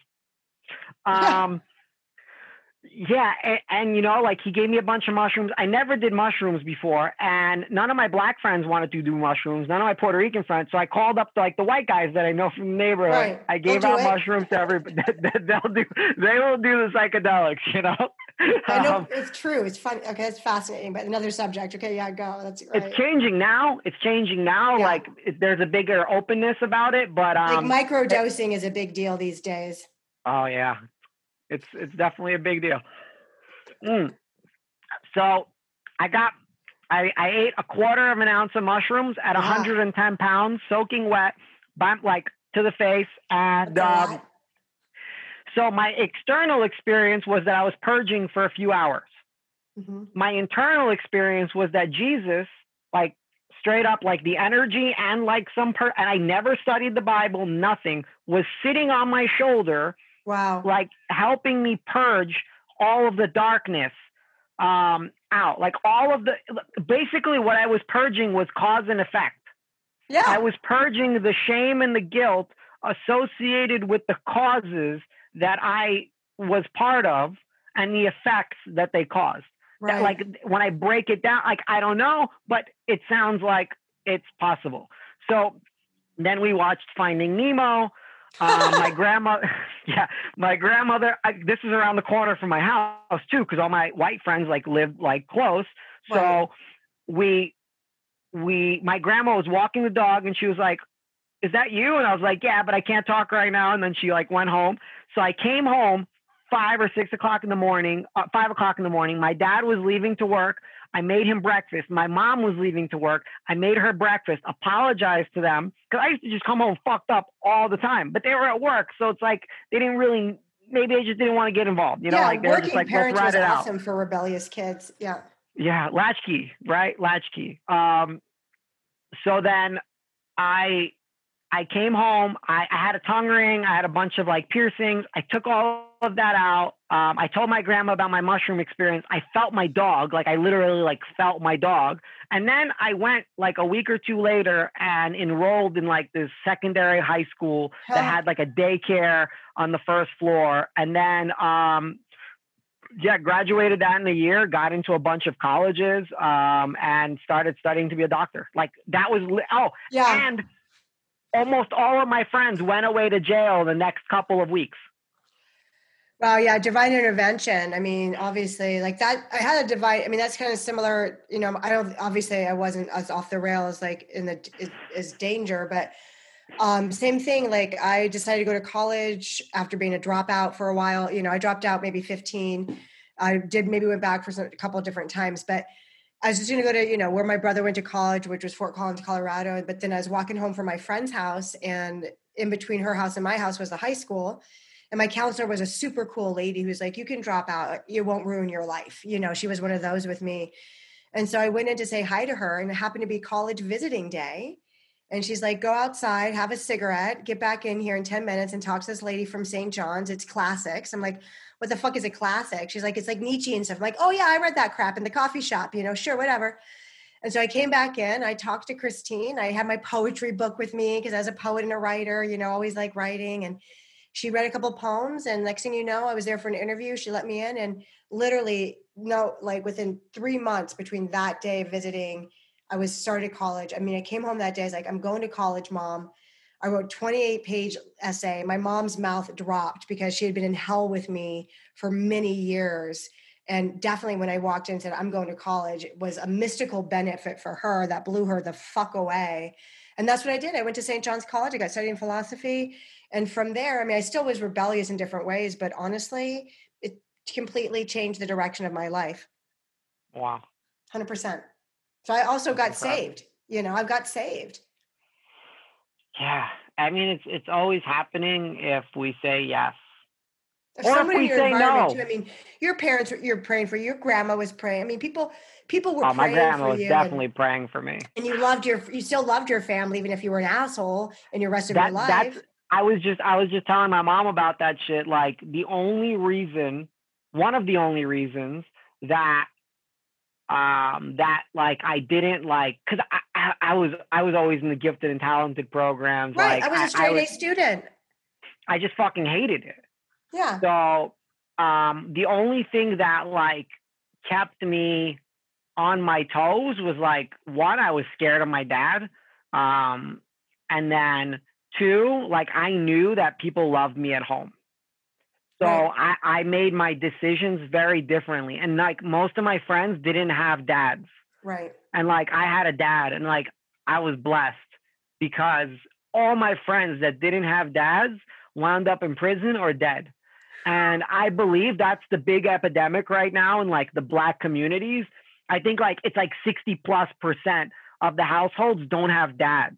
Yeah. And like once we as men start to support other men, black, white, yellow, it doesn't fucking matter. It's happening everywhere and in every fucking thing. Just their community is even more like fucked up than our like any other of the tribal communities Oh, because yeah. like like it's it's just the system is formulated that way. But like it it starts like here. It starts in this moment right now where it's like I like the best support that you could do is like lifting other people up. Like that that's how you that's how we win. Like we lift each other up. Like you're you're not going to get the effect that you want by breaking anybody down. There's only two ways to win Right. in this world, right? Like you either build the fucking the biggest tower, right? Or you you build the smallest tower and you knock down all the other ones. And it's your choice on how the fuck you go about going this life, you know? Yeah. And um, I, I was blessed, you know, like I was blessed. I had a strong foundation and I had a father who was a real fucking man. Yeah. And um, that was a big deal too. I mean, I did not have a, a father that was a, like that. I had a stepfather that was really what my mom needed. So that then, you know, her influence was deeper. But I mean, really, I survived because of the love of my mother. And I did care about her. And I cared about the fact because she came from, we came from, you know, my dad was abusive. So it was violent, you know, really violent and angry. And so I cared about her story and I knew she had changed. So I always cared about Buddhism. I always cared about it, even when I was being a punk. I mean, like I even the biggest thing I did compared to you is I robbed a Dairy Queen, and that was pretty Nice. big deal when you're 16.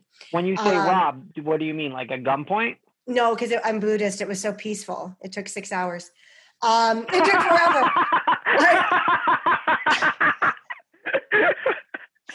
You're a real criminal, and I'm like, yeah, I robbed a Dairy Queen. It took six hours. You're probably like, oh my god, I got to hear this shit. Um, no, my friend Lena, she sat at the booth. I gave her French fries and ice cream and money from the cash register for six hours straight.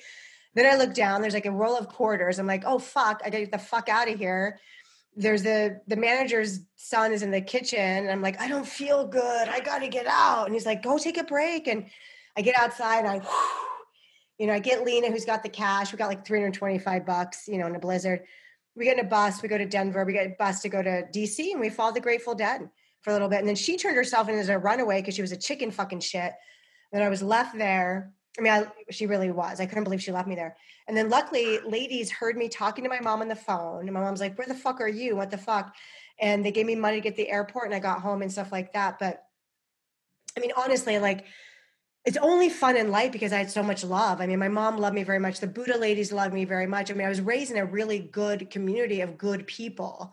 So my foundation, you know, it enabled me to be unscathed, but to have the empathy and understanding of the human condition on a very deep level. yeah, that's incredible. Yeah, that's I a mean, story. You got stories.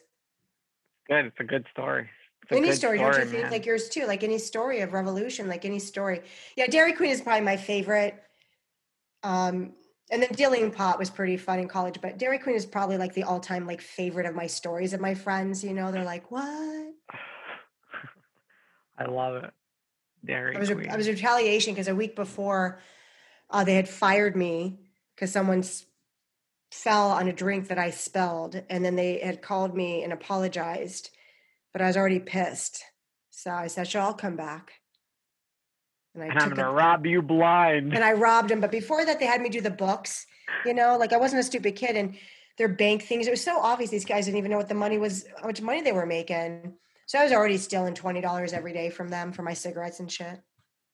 I love it. Back when cigarettes, back when you could buy like four packs for twenty dollars. Totally. You buy a carton. Yeah, I, I, I remember when, cause like I'm from New York, right? And I I grew up like in predominantly like Puerto Rican, like black. So like we smoke Newports, right? Yeah. But I rem- I remember when fucking um when Marlboro came out with Marlboro menthols, and they were like giving them away for like two packs for three dollars and fifty cents. Right. Because what we used to do in New York was we were like 13, 12, 13 years old, right? We would get get our hands on some money, but like who the fuck is going to buy beer and cigarettes for 12 or 13 year olds that that are supposed to be in school? Maybe on the weekends but like like it, it's like levels of that shit right? So we had um we had like these arab dudes at the at the grocery store like a few blocks away. We would call them and they would deliver to whatever house we were cutting at. So we would get like 40s of like oldie, like whatever we could afford, you know, Mike's Hard Lemonade if it was a good week, and then some Marlboro Menthol. So, yeah, I was, was a shoulder fun. tapper. I was a professional shoulder tapper. I got my Bacardi 151. I got my Jack Daniels. Uh, I did quit drinking at 17 because, like, you know, I was a bit, I would drink till blackout and then I would threaten to, like, you know, kill someone. So I finally prayed for a week to, to lose the desire to drink, and I did, which was great and then you know i can have a beer and shit like that like it's obvious i can have you know but like i it really le- that left me which was good because had that not i probably could have ended up in jail for for some shit you know because all that violent yeah. upbringing was still part of my system you know the violence i witnessed as a child. Um yeah. well we have so many things in common. The shadow the shadow. Our shadows are very similar. Yeah for sure very dark very dark. But we're laughing like, hysterically about it. you know, like that that's what I take pride in is like people um sometimes people say stuff like that know me from the past and it's like or like people that know me from the future that that like because this is like a tidbit like you can imagine like that that story with like the kidnapping like that's a tidbit and right. like when people hear like like a little tidbit they're just like what the fuck and i'm like honestly bro the reason why i'm so light is because like I have the balance of so much dark. Right. And when I accepted myself for everything that I've ever done, everything that I ever was, everything that I ever eh, wasn't, right? Like as soon as I accepted that, it integrated and I was able to just like enjoy stuff for the yeah. first time. And it was rather, rather recently too, where I was able to like truly start to enjoy things and not consistently like criticize myself. Like mm-hmm. I, it only recently became like a thing where I started to be kind to myself. It was a process, obviously, but I never thought that I deserved kindness. It's so. hard. I mean, it's hard to take. It's hard. Like I just bought myself a new bed. I finally got those low a low bed, but I had my other bed forever, and it was like so difficult to to transit. And the, the other bed was a piece of shit. It was it was a futon that was a piece of shit. It was never really supposed to even be a bed. It was just supposed to be a couch. but like it, you know, yeah, like that I could grow up to be a person who could take care of myself was a big deal because we didn't even have a lot. We, we were kind of poor growing up and stuff. So like getting a new bed or getting sheets or getting, you know, getting anything like even a computer, all those things is like a real risk in a way because like I don't have experience with it. So it's actually, yeah. you know, that can actually is more dramatic than me talking about my robbery stories or something. Yeah, well, because it's more scary. It's yeah. Yeah, I I feel like I had a lot of like yeah, like a lot, a lot of, I had like a lot of like codependent relationships in my mm. life where people would like take care of stuff. And, um, you know, like these last couple of years, like I've learned how to take care of myself and, and love myself and believe that like I deserve to take care of myself and like love mm-hmm. myself and mm-hmm. and enjoy this enjoy. thing that we call mm-hmm. life. Be in Out of survival into thriving. Mm-hmm. Yeah. And that was a huge, huge shift in so many ways. and it's consistently like happening because there's like layers right like there's so many layers and like we only realize that the next layer is here when there's some sort of suffering and then we're like oh oh you're here oh i remember you i remember you Yeah, if you're a self seeker, like I know, like I'll still be like this when I'm 96. Like I'm always going to be wanting to learn and study. So, like, I mean, this is just my personality, you know, um, to constantly take the layers away. To I love changing. You know, how people like say they hate to change or they don't like change or they don't like what's going on. Or I'm the total opposite. I love fucking change. I think it's the fucking best thing in the world. I want to. I love to change every day. yeah yeah getting comfortable with dying every moment you know um right. and, and it's crazy like people have like like with the sutras and then like just like with the ancient wisdom of like the natives um like there's so many things that are the same right Mhm. like like I, I even look at like the different ancient civilizations like they use sage the native americans use sage and the chinese use like moxibustion Yeah. and then there's like like like everybody has like I know that word. Yeah. and it's the same thing like mugwort sage like they're you they're literally doing the same thing and they they would say like i'm cleansing your aura your essence whatever right but the thing is like recently they actually released um like scientific evidence where it's just like all right cool like you have scientific that it, that it like kills pathogens and viruses and bacteria is like maybe that's what they meant by your fucking aura dummy maybe they're Oh, Yeah, just like yeah, they so much stuff. more intelligent that they didn't need a hundred words to fucking describe it. Right. And and it's the same with all these teachings. Like I studied uh, neurolinguistic programming with uh, Richard Bandler, and he's the Hmm. guy that taught Tony Robbins like a lot of that stuff. So timeline therapy, like that's part of the fucking thing. Like he studied with like some of the greatest Western minds in psychology, and they stumbled on maybe they didn't even stumble on it maybe that's where they fucking got it because there's nothing new underneath the sun like in all of these ancient like taoist buddhist yo- uh, yoga principles like when you really like boil it down and, and like you translate it you're like oh like it, this is gra- that this is what they meant by gratitude this That's is right. like like uh, i know in buddhism they have like the tonglen uh, meditations. And uh, like you breathe in like suffering and then you breathe out the opposite of suffering. And like gratitude. Like gratitude in so many ways because like you breathe in somebody else's suffering that's gratitude that you don't have it. And then you send to them exactly what it is that you believe that they're missing. And then Yeah. and then it's like fuck. That that's what that that's what the fucking gratitude means. Like and and it's like because it's it's become like um like a catchword. Uh gra- oh i'm so grateful. Like come on your face does not say that you're grateful. Like let's let's really like tap into like the emotion the feeling like the kinesthetics of like that that thing. Yeah. um yeah. Yeah. all right so i have a question for you. A lot of people listening to this have never been to a medium or a psychic. What does that look like like what what's the well, process um, like, you know, it can look like different things. Like someone might come in and be like, "Oh, I want to talk to my dead dad."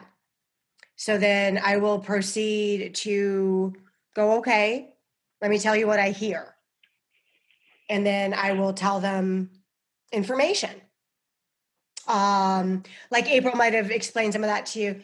Uh, other people will just say, you know, I'll just be talking about, they'll have a question about their house, about their job, about, you know, love, whatever. And then for me, what will happen, because, you know, I want to make sure that when I answer things, it's rooted in a fact and not just like a theoretical thing or how do we make theory fact, you know, which is the same as like the word becomes flesh. Um, so they might ask a question, then all of a sudden I'll be like, oh, wait a minute. Like before I start, they're giving me a name. Like, who is Dan? Oh, Dan. Oh, well, the only Dan I know is my dead dad. I'm like, okay, well, your dead dad is going to lead your answering. So, like earlier when I was coughing, like I felt like someone was getting through, like somebody wanted to talk to you. So I tried, you know, and like, and again, I don't want to push it. It has to be natural and there might be a better time and it might be more comfortable, you know, in a different way. But they were trying to get through. So if that the coughing was like you instantly went to your father-in-law that was dead, there was probably a message like what these babies are about, or who just had an anniversary or a birthday or a celebration. Like those things will come to you. And, and the purpose of that is like you can't change the, your dad's name no matter how hard you try. So if you have a fact and then someone's trying to give you something that can happen on earth you may have all these things that go in your head as to why you can't have it or is that true? You might get really distracted. But if you're like you know what? If if that if if if all information is the same in a space then whatever that person is saying can happen to me i'm going to make it fact as factual as my dad's name. So that's how you know i help people turn theory into fact because other people just want to come for sentimental reasons. And so then you're like, oh, you know, oh, what's Texas? Okay. Or, hey, I see this picture in your house. Or, you know, I'll have evidential proof. I'll know about like letters, pictures, names, uh, where they live, you know, their dog. Like I can know everything. Anything, I, anything is knowable. Everything is knowable, 100%.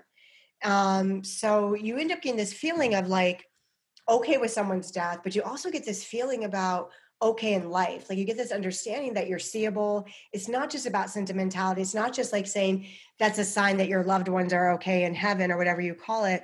It's like, no, we know you. I know what you had for breakfast. I know what you wore. I know what you're studying. I know that you're a doctor. I know this. I know that. You're knowable. And when you're knowable by someone, all of a sudden you're not alone.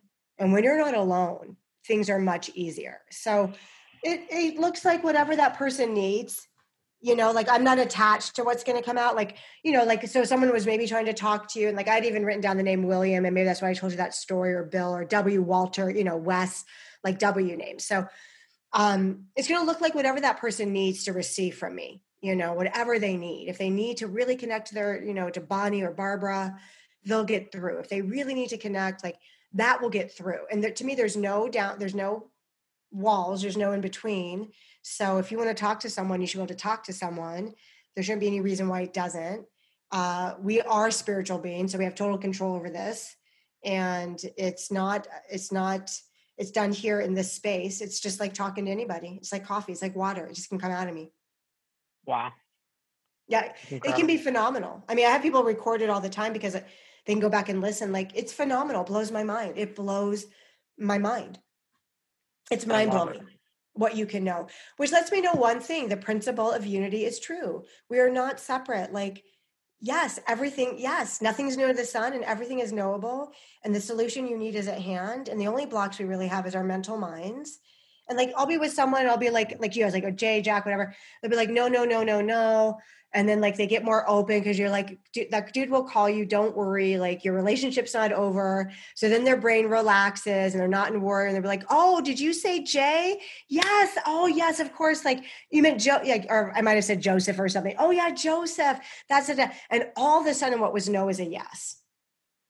And it's fascinating it just shows that we're really not in tune with our environment and we really don't know that things that we can't see are helping us but they are. They totally are. Like even to you right now, they want to say Esther or E, Edie, Esther, Elizabeth, Evelyn, E's, letter E's. Sometimes E's go to H, like Helen, but you you definitely have people that want to talk to you. That sounds like that would connect to your mother, uh, mother figure, maybe even your dad's side, but like, um, so I don't know what you know about that. Ingleton, Ingle, I don't know. There's names coming, trying to come through an interesting E name with your family. Ask your mama. Okay. Ask your mom about it. They probably won't know what I like. I almost wanted to say Inglestum or something like it. So it might be a last name trying to get through. Um, but without verification, like I just stopped because like you don't want to ramble on and on and on. You know, like you want people to be able to verify it. Um, but lots of times people come back and verify. I'll say things to people that they're like never, and they'll call back and be like, I don't know how that happened, but I got married or this happened. Your future is knowable. You can tell the future. Wow. Yeah. That's incredible. It's incredible. Yeah. It's crazy. Yeah, I mean, and I don't think I realized I was that psychic when I became a psychic, but um, you know, I just determined, you know, I was really sad about it actually because I just was like, want to do other shit, but um, instead of crying over milk, you know, I just determined to become the best number one at whatever, and I feel like again, like you know if you pray to be the number one or whatever then if i need to know like 50 facts about you in the space of 20 minutes and that's what you need to have a revolution i'll know it. You know what's funny is like i haven't really been praying for any outcomes in my life the last few months i've just been working on like the opposite. Mm-hmm. like just kind of like seeing what comes up. And yeah because for so long i was like so fixated on like this is what i want this is what i want. Right. and then what what kept happening was like i kept getting what i wanted but then i was like i don't really want this. Like i want something completely different. Um, totally I mean, I guess like at this stage of my life, like I probably just pray to use my gifts and talents for peace. Like I don't, I mean, I don't really have anything that I want necessarily. Yeah. but people do want things. And so you want to get to a space where not only do they think they can have them but meanwhile you're also touching them in a way that they understand the only way they're going to actually get them and be happy is to to value themselves and not put it in the hands of someone else. Yes. Like you are your best investment. You are for sure because like the better you are the better you can do anything yeah it's very like I just remembered a story. Like one time, a lady came to me and and um, she wanted to know her her girlfriend's husband was not well and they couldn't figure out what was going on. And I was like, dude had hepatitis 20 years ago.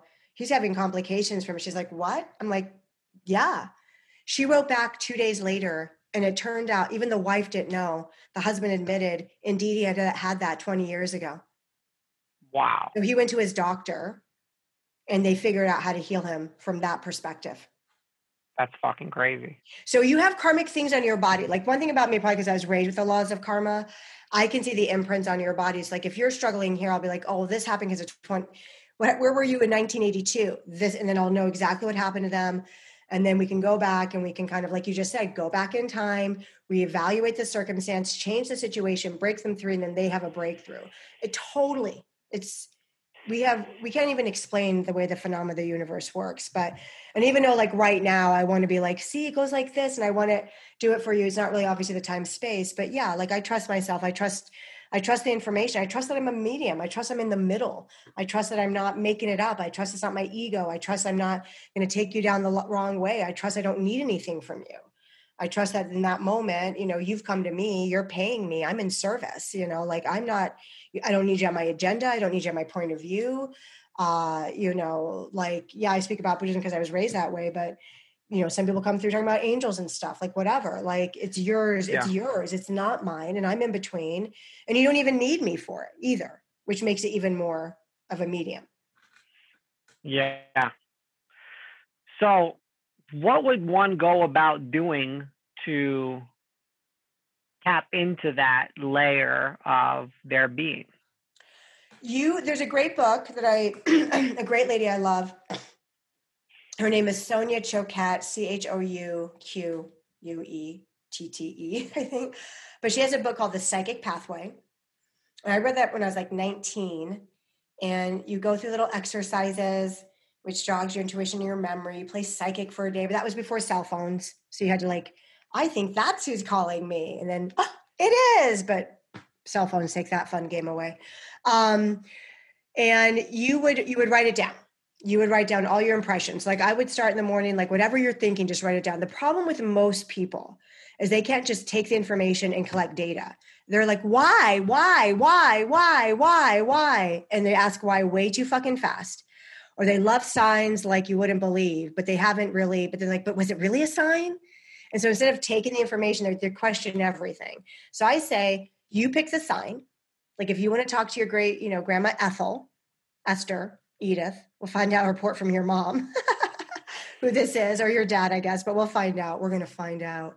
Um, And if it belongs to your ex wife, fine, because you have kids and they're always going to be coming through to help you because of children. So just FYI, your in laws that are dead love you. Okay.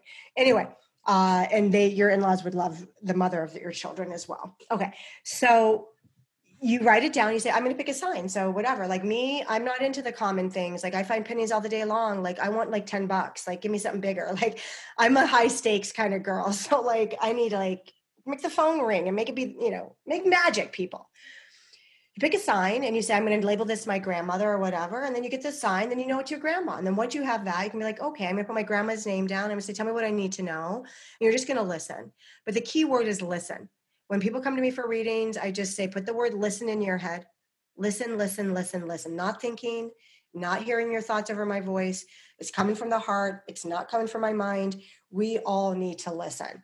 Um, you write down your impressions, you start stacking up information um, you know, I might get an impression in the morning of like a priest or like a uh, like a saxophone player, and then later in the day, I'll be talking to someone whose dead priest is coming through, and that and the person I'm talking to plays the saxophone.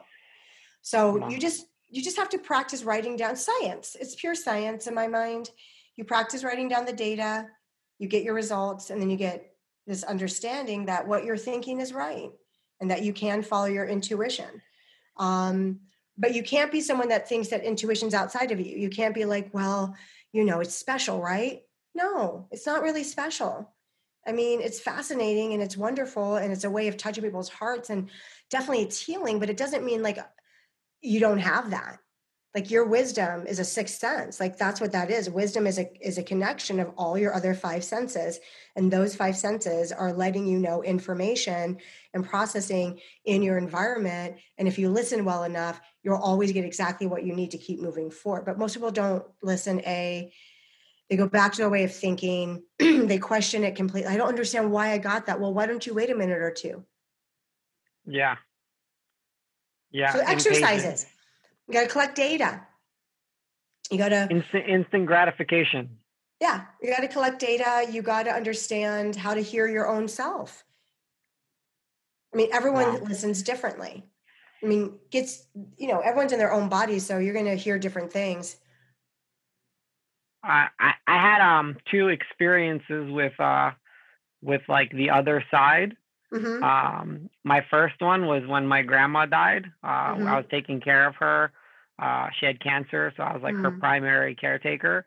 Um, I would take her to like all her visits and stuff. And um, when she died, she died at home, and uh, like literally, like like right after she died, like some fucking ladder fell in our backyard, and a wow. phone and a phone rang that didn't have a battery that like never like rang before, and it rang a ringtone that it didn't have.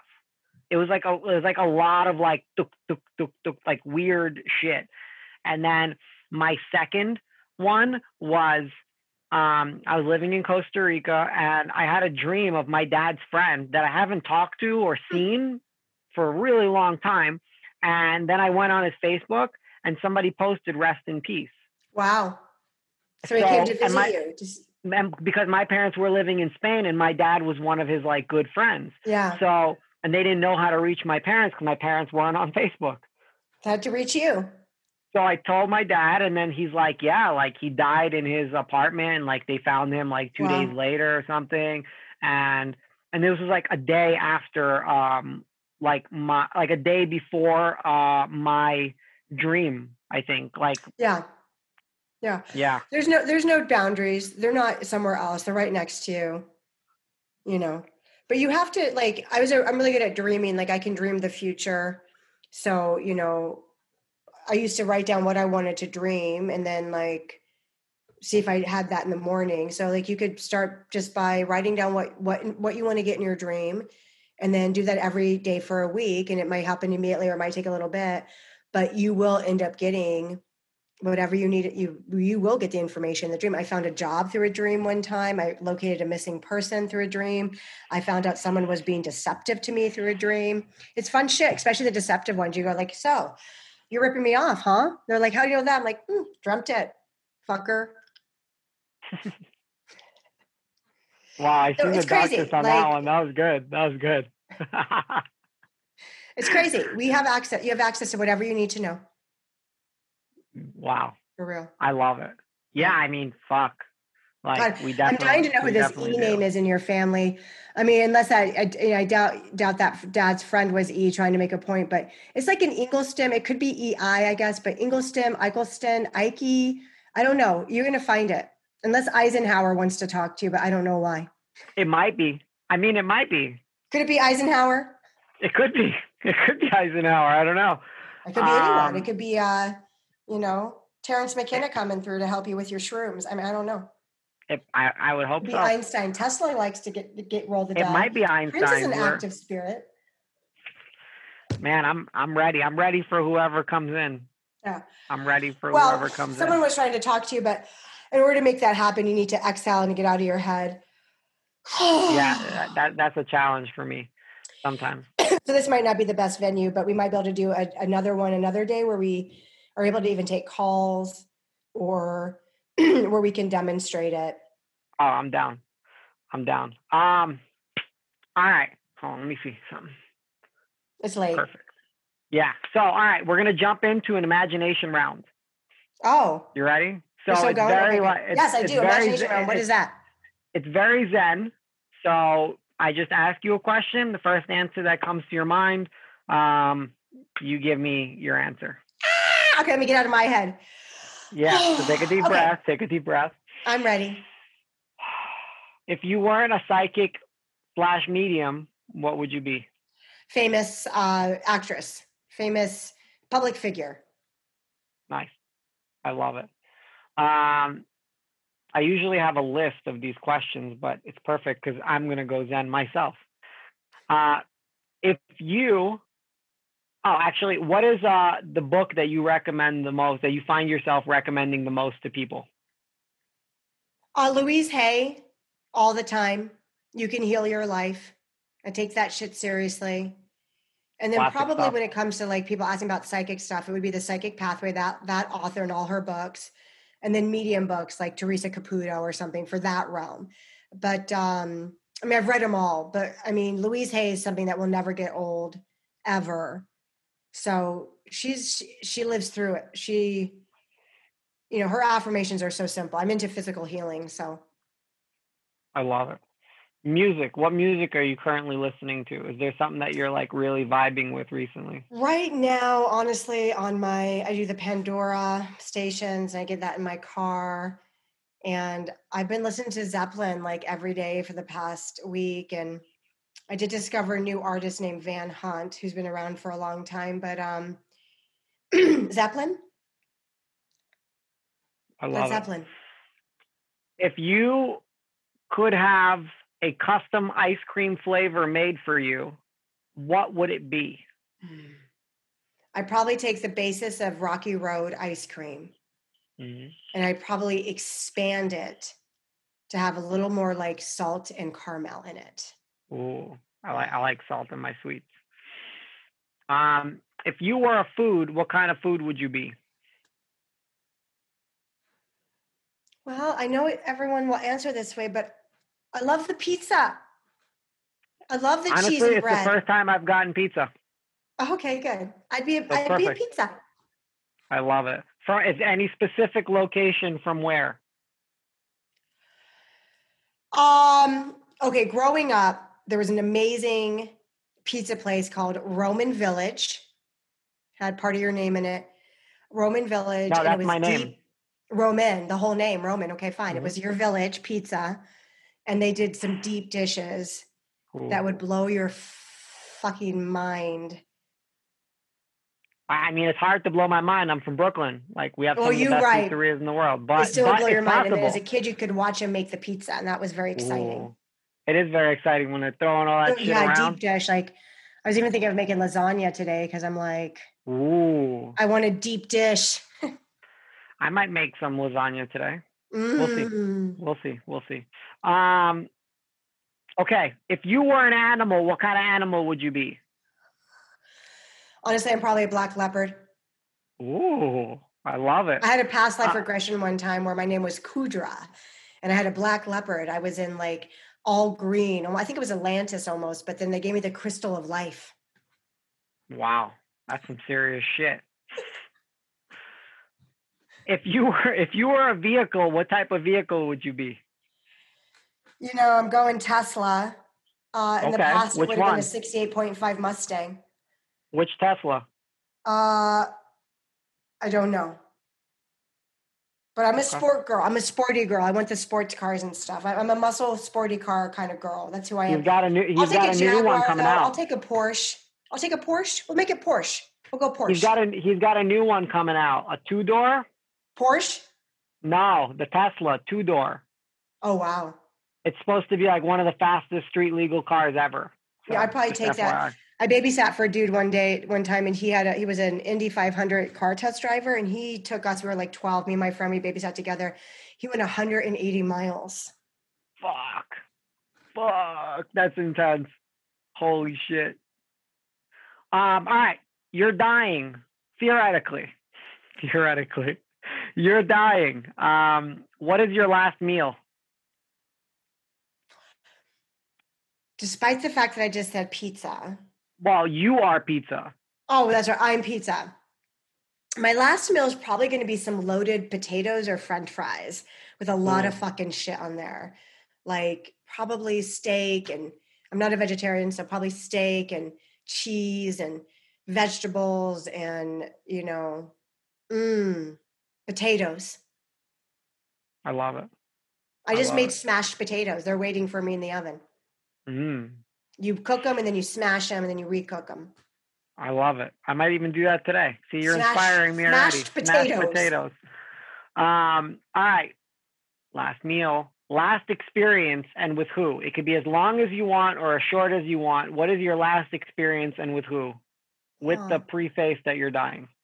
Uh, on a boat, on the water, with the people that love me the most at that time. Beautiful, simple. Uh, words of advice, last words of advice to the next generation. Don't be fooled. Uh, prize number one. And what I mean by that is don't think that the answers to your problems like are in, in other people's lives. Like f- find your life and and share it with others. If you have a determination to share your life with others your life will go significantly better than if you don't. I love it. The line on your tombstone or your urn depending on which way you choose to go. Well my nickname has always been bad buddha. Mm. so it's going to be bad buddha rides again. You're like the fucking ghost rider. I love it well, that's all I got from my well, Bad side. Buddha was here. Yeah. Bad Buddha was here. all right. So now, did we cover? No. Is there anything that you would like to add that I didn't ask and that you would like to share with the audience? the only thing I, I, I don't know. I mean, I think we talked about plenty I just don't want people thinking there's some sort of magic outside of themselves. I, I just don't want them thinking that like they don't have the same power as a fellow human. Like I, I really don't like that. And being in a position of psychic and using my mind and people can get really caught up in the fascination of that. I work really hard to make sure that people understand that this is a, an ordinary gift that that that anyone can have and that like I don't like I'm not a guru, right? Like you're a guru too if I am. You know, like Tony Robbins said, I'm not your guru like that. His movie, I'm yeah. not your guru. It's that kind of thing. Like that's what I want them to know. And then, and then also, I just really want you to get verification for my Ike or Ike or EI or I or I need to know. My, my, my mom, my mom is actually really excited to listen to this podcast. I told her I'm going to have you on. My mom's really into like Maybe maybe realm. it's just Elaine. Maybe it's just Elaine or Elizabeth or Eileen. But you better she's gonna know. Even if it's even if it belongs to your dad's side, she's gonna know. Your mom's gonna know everything. I, I know this about your mom. Yeah, for sure. Okay, they also uh, has mentioned a D name like David, Doris, Dorothy, Daniel. Like D names are also prevalent somewhere in your family, first, middle, last name. Now that sounds very this, connected. This is a person that's dead. Huh? This is a person that's dead. Uh, it could be a person dead or alive. It could even be like another sibling of hers. It could be a name passed down. But she I mean, should my know dad. That. My dad's brother's name is David. Okay, I actually thought it was her brother. I thought it was gonna be her brother that was David. Her so it's her brother-in-law. Name is Sergi. That's fine. It's her brother-in-law. That's true. Yeah. Yeah. So your uncle David is alive, right? Yeah. And uh, kicking it. Yeah. And they say I could also go to a K or C name in your family, like Carol, Catherine, Carrie, you know, KC, CK, uh, phonetics. If it's boys, Christopher, Charles, et cetera, et cetera. But it's the initial I'm looking for because I'm the type of person that just start naming as many things as I can because I move quick, but Caitlin, you know, things like that. So, and that, again, if it belongs in a different direction, fine. But we do know that someone who knows David wanted to talk to you. Yep, there's still like an angle, angle, angle. There is.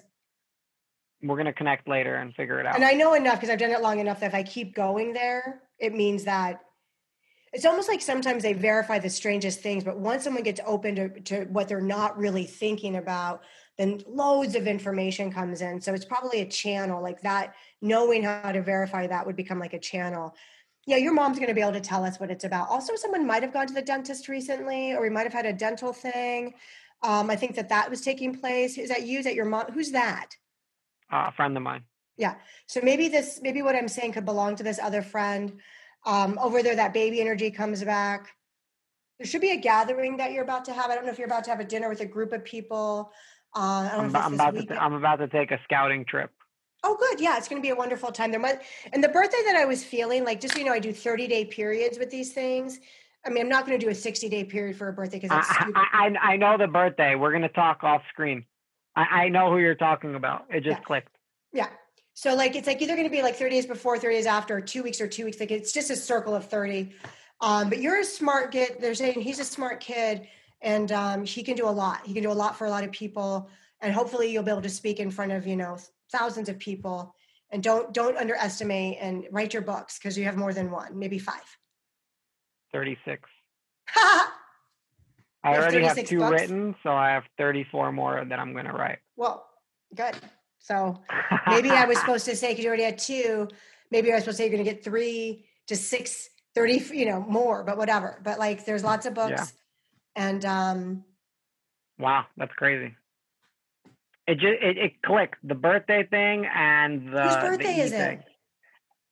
You don't want to verify on the screen. Okay, fine. Don't. I don't want to verify on the screen. Yeah, but there's good news. There's good news around you. Yeah, I got lots of that. Uh, all right. So thank you. Um, I appreciate you for your time. Um, I'm going to hit you up in like five minutes. okay. Yeah, we broke. Uh, if you're going to call, I should give you. I'm going to message you a different number because I have a, a, home phone. I don't like to talk on the cell phone in my. Cool. Sounds or good. Or if you're going to text, it's fine too. Um, All right. Yeah, cool. I'm glad we got a little breakthrough there with David. We got the de- we got the dentist. We got the. I'm glad we got the gathering coming, the birthday. So it comes in once we get to this. You know, once we're we start connecting, just start to roll. For in. sure. It just starts rolling in. All right, I'm gonna call you back soon. Thank you so much for your okay, time.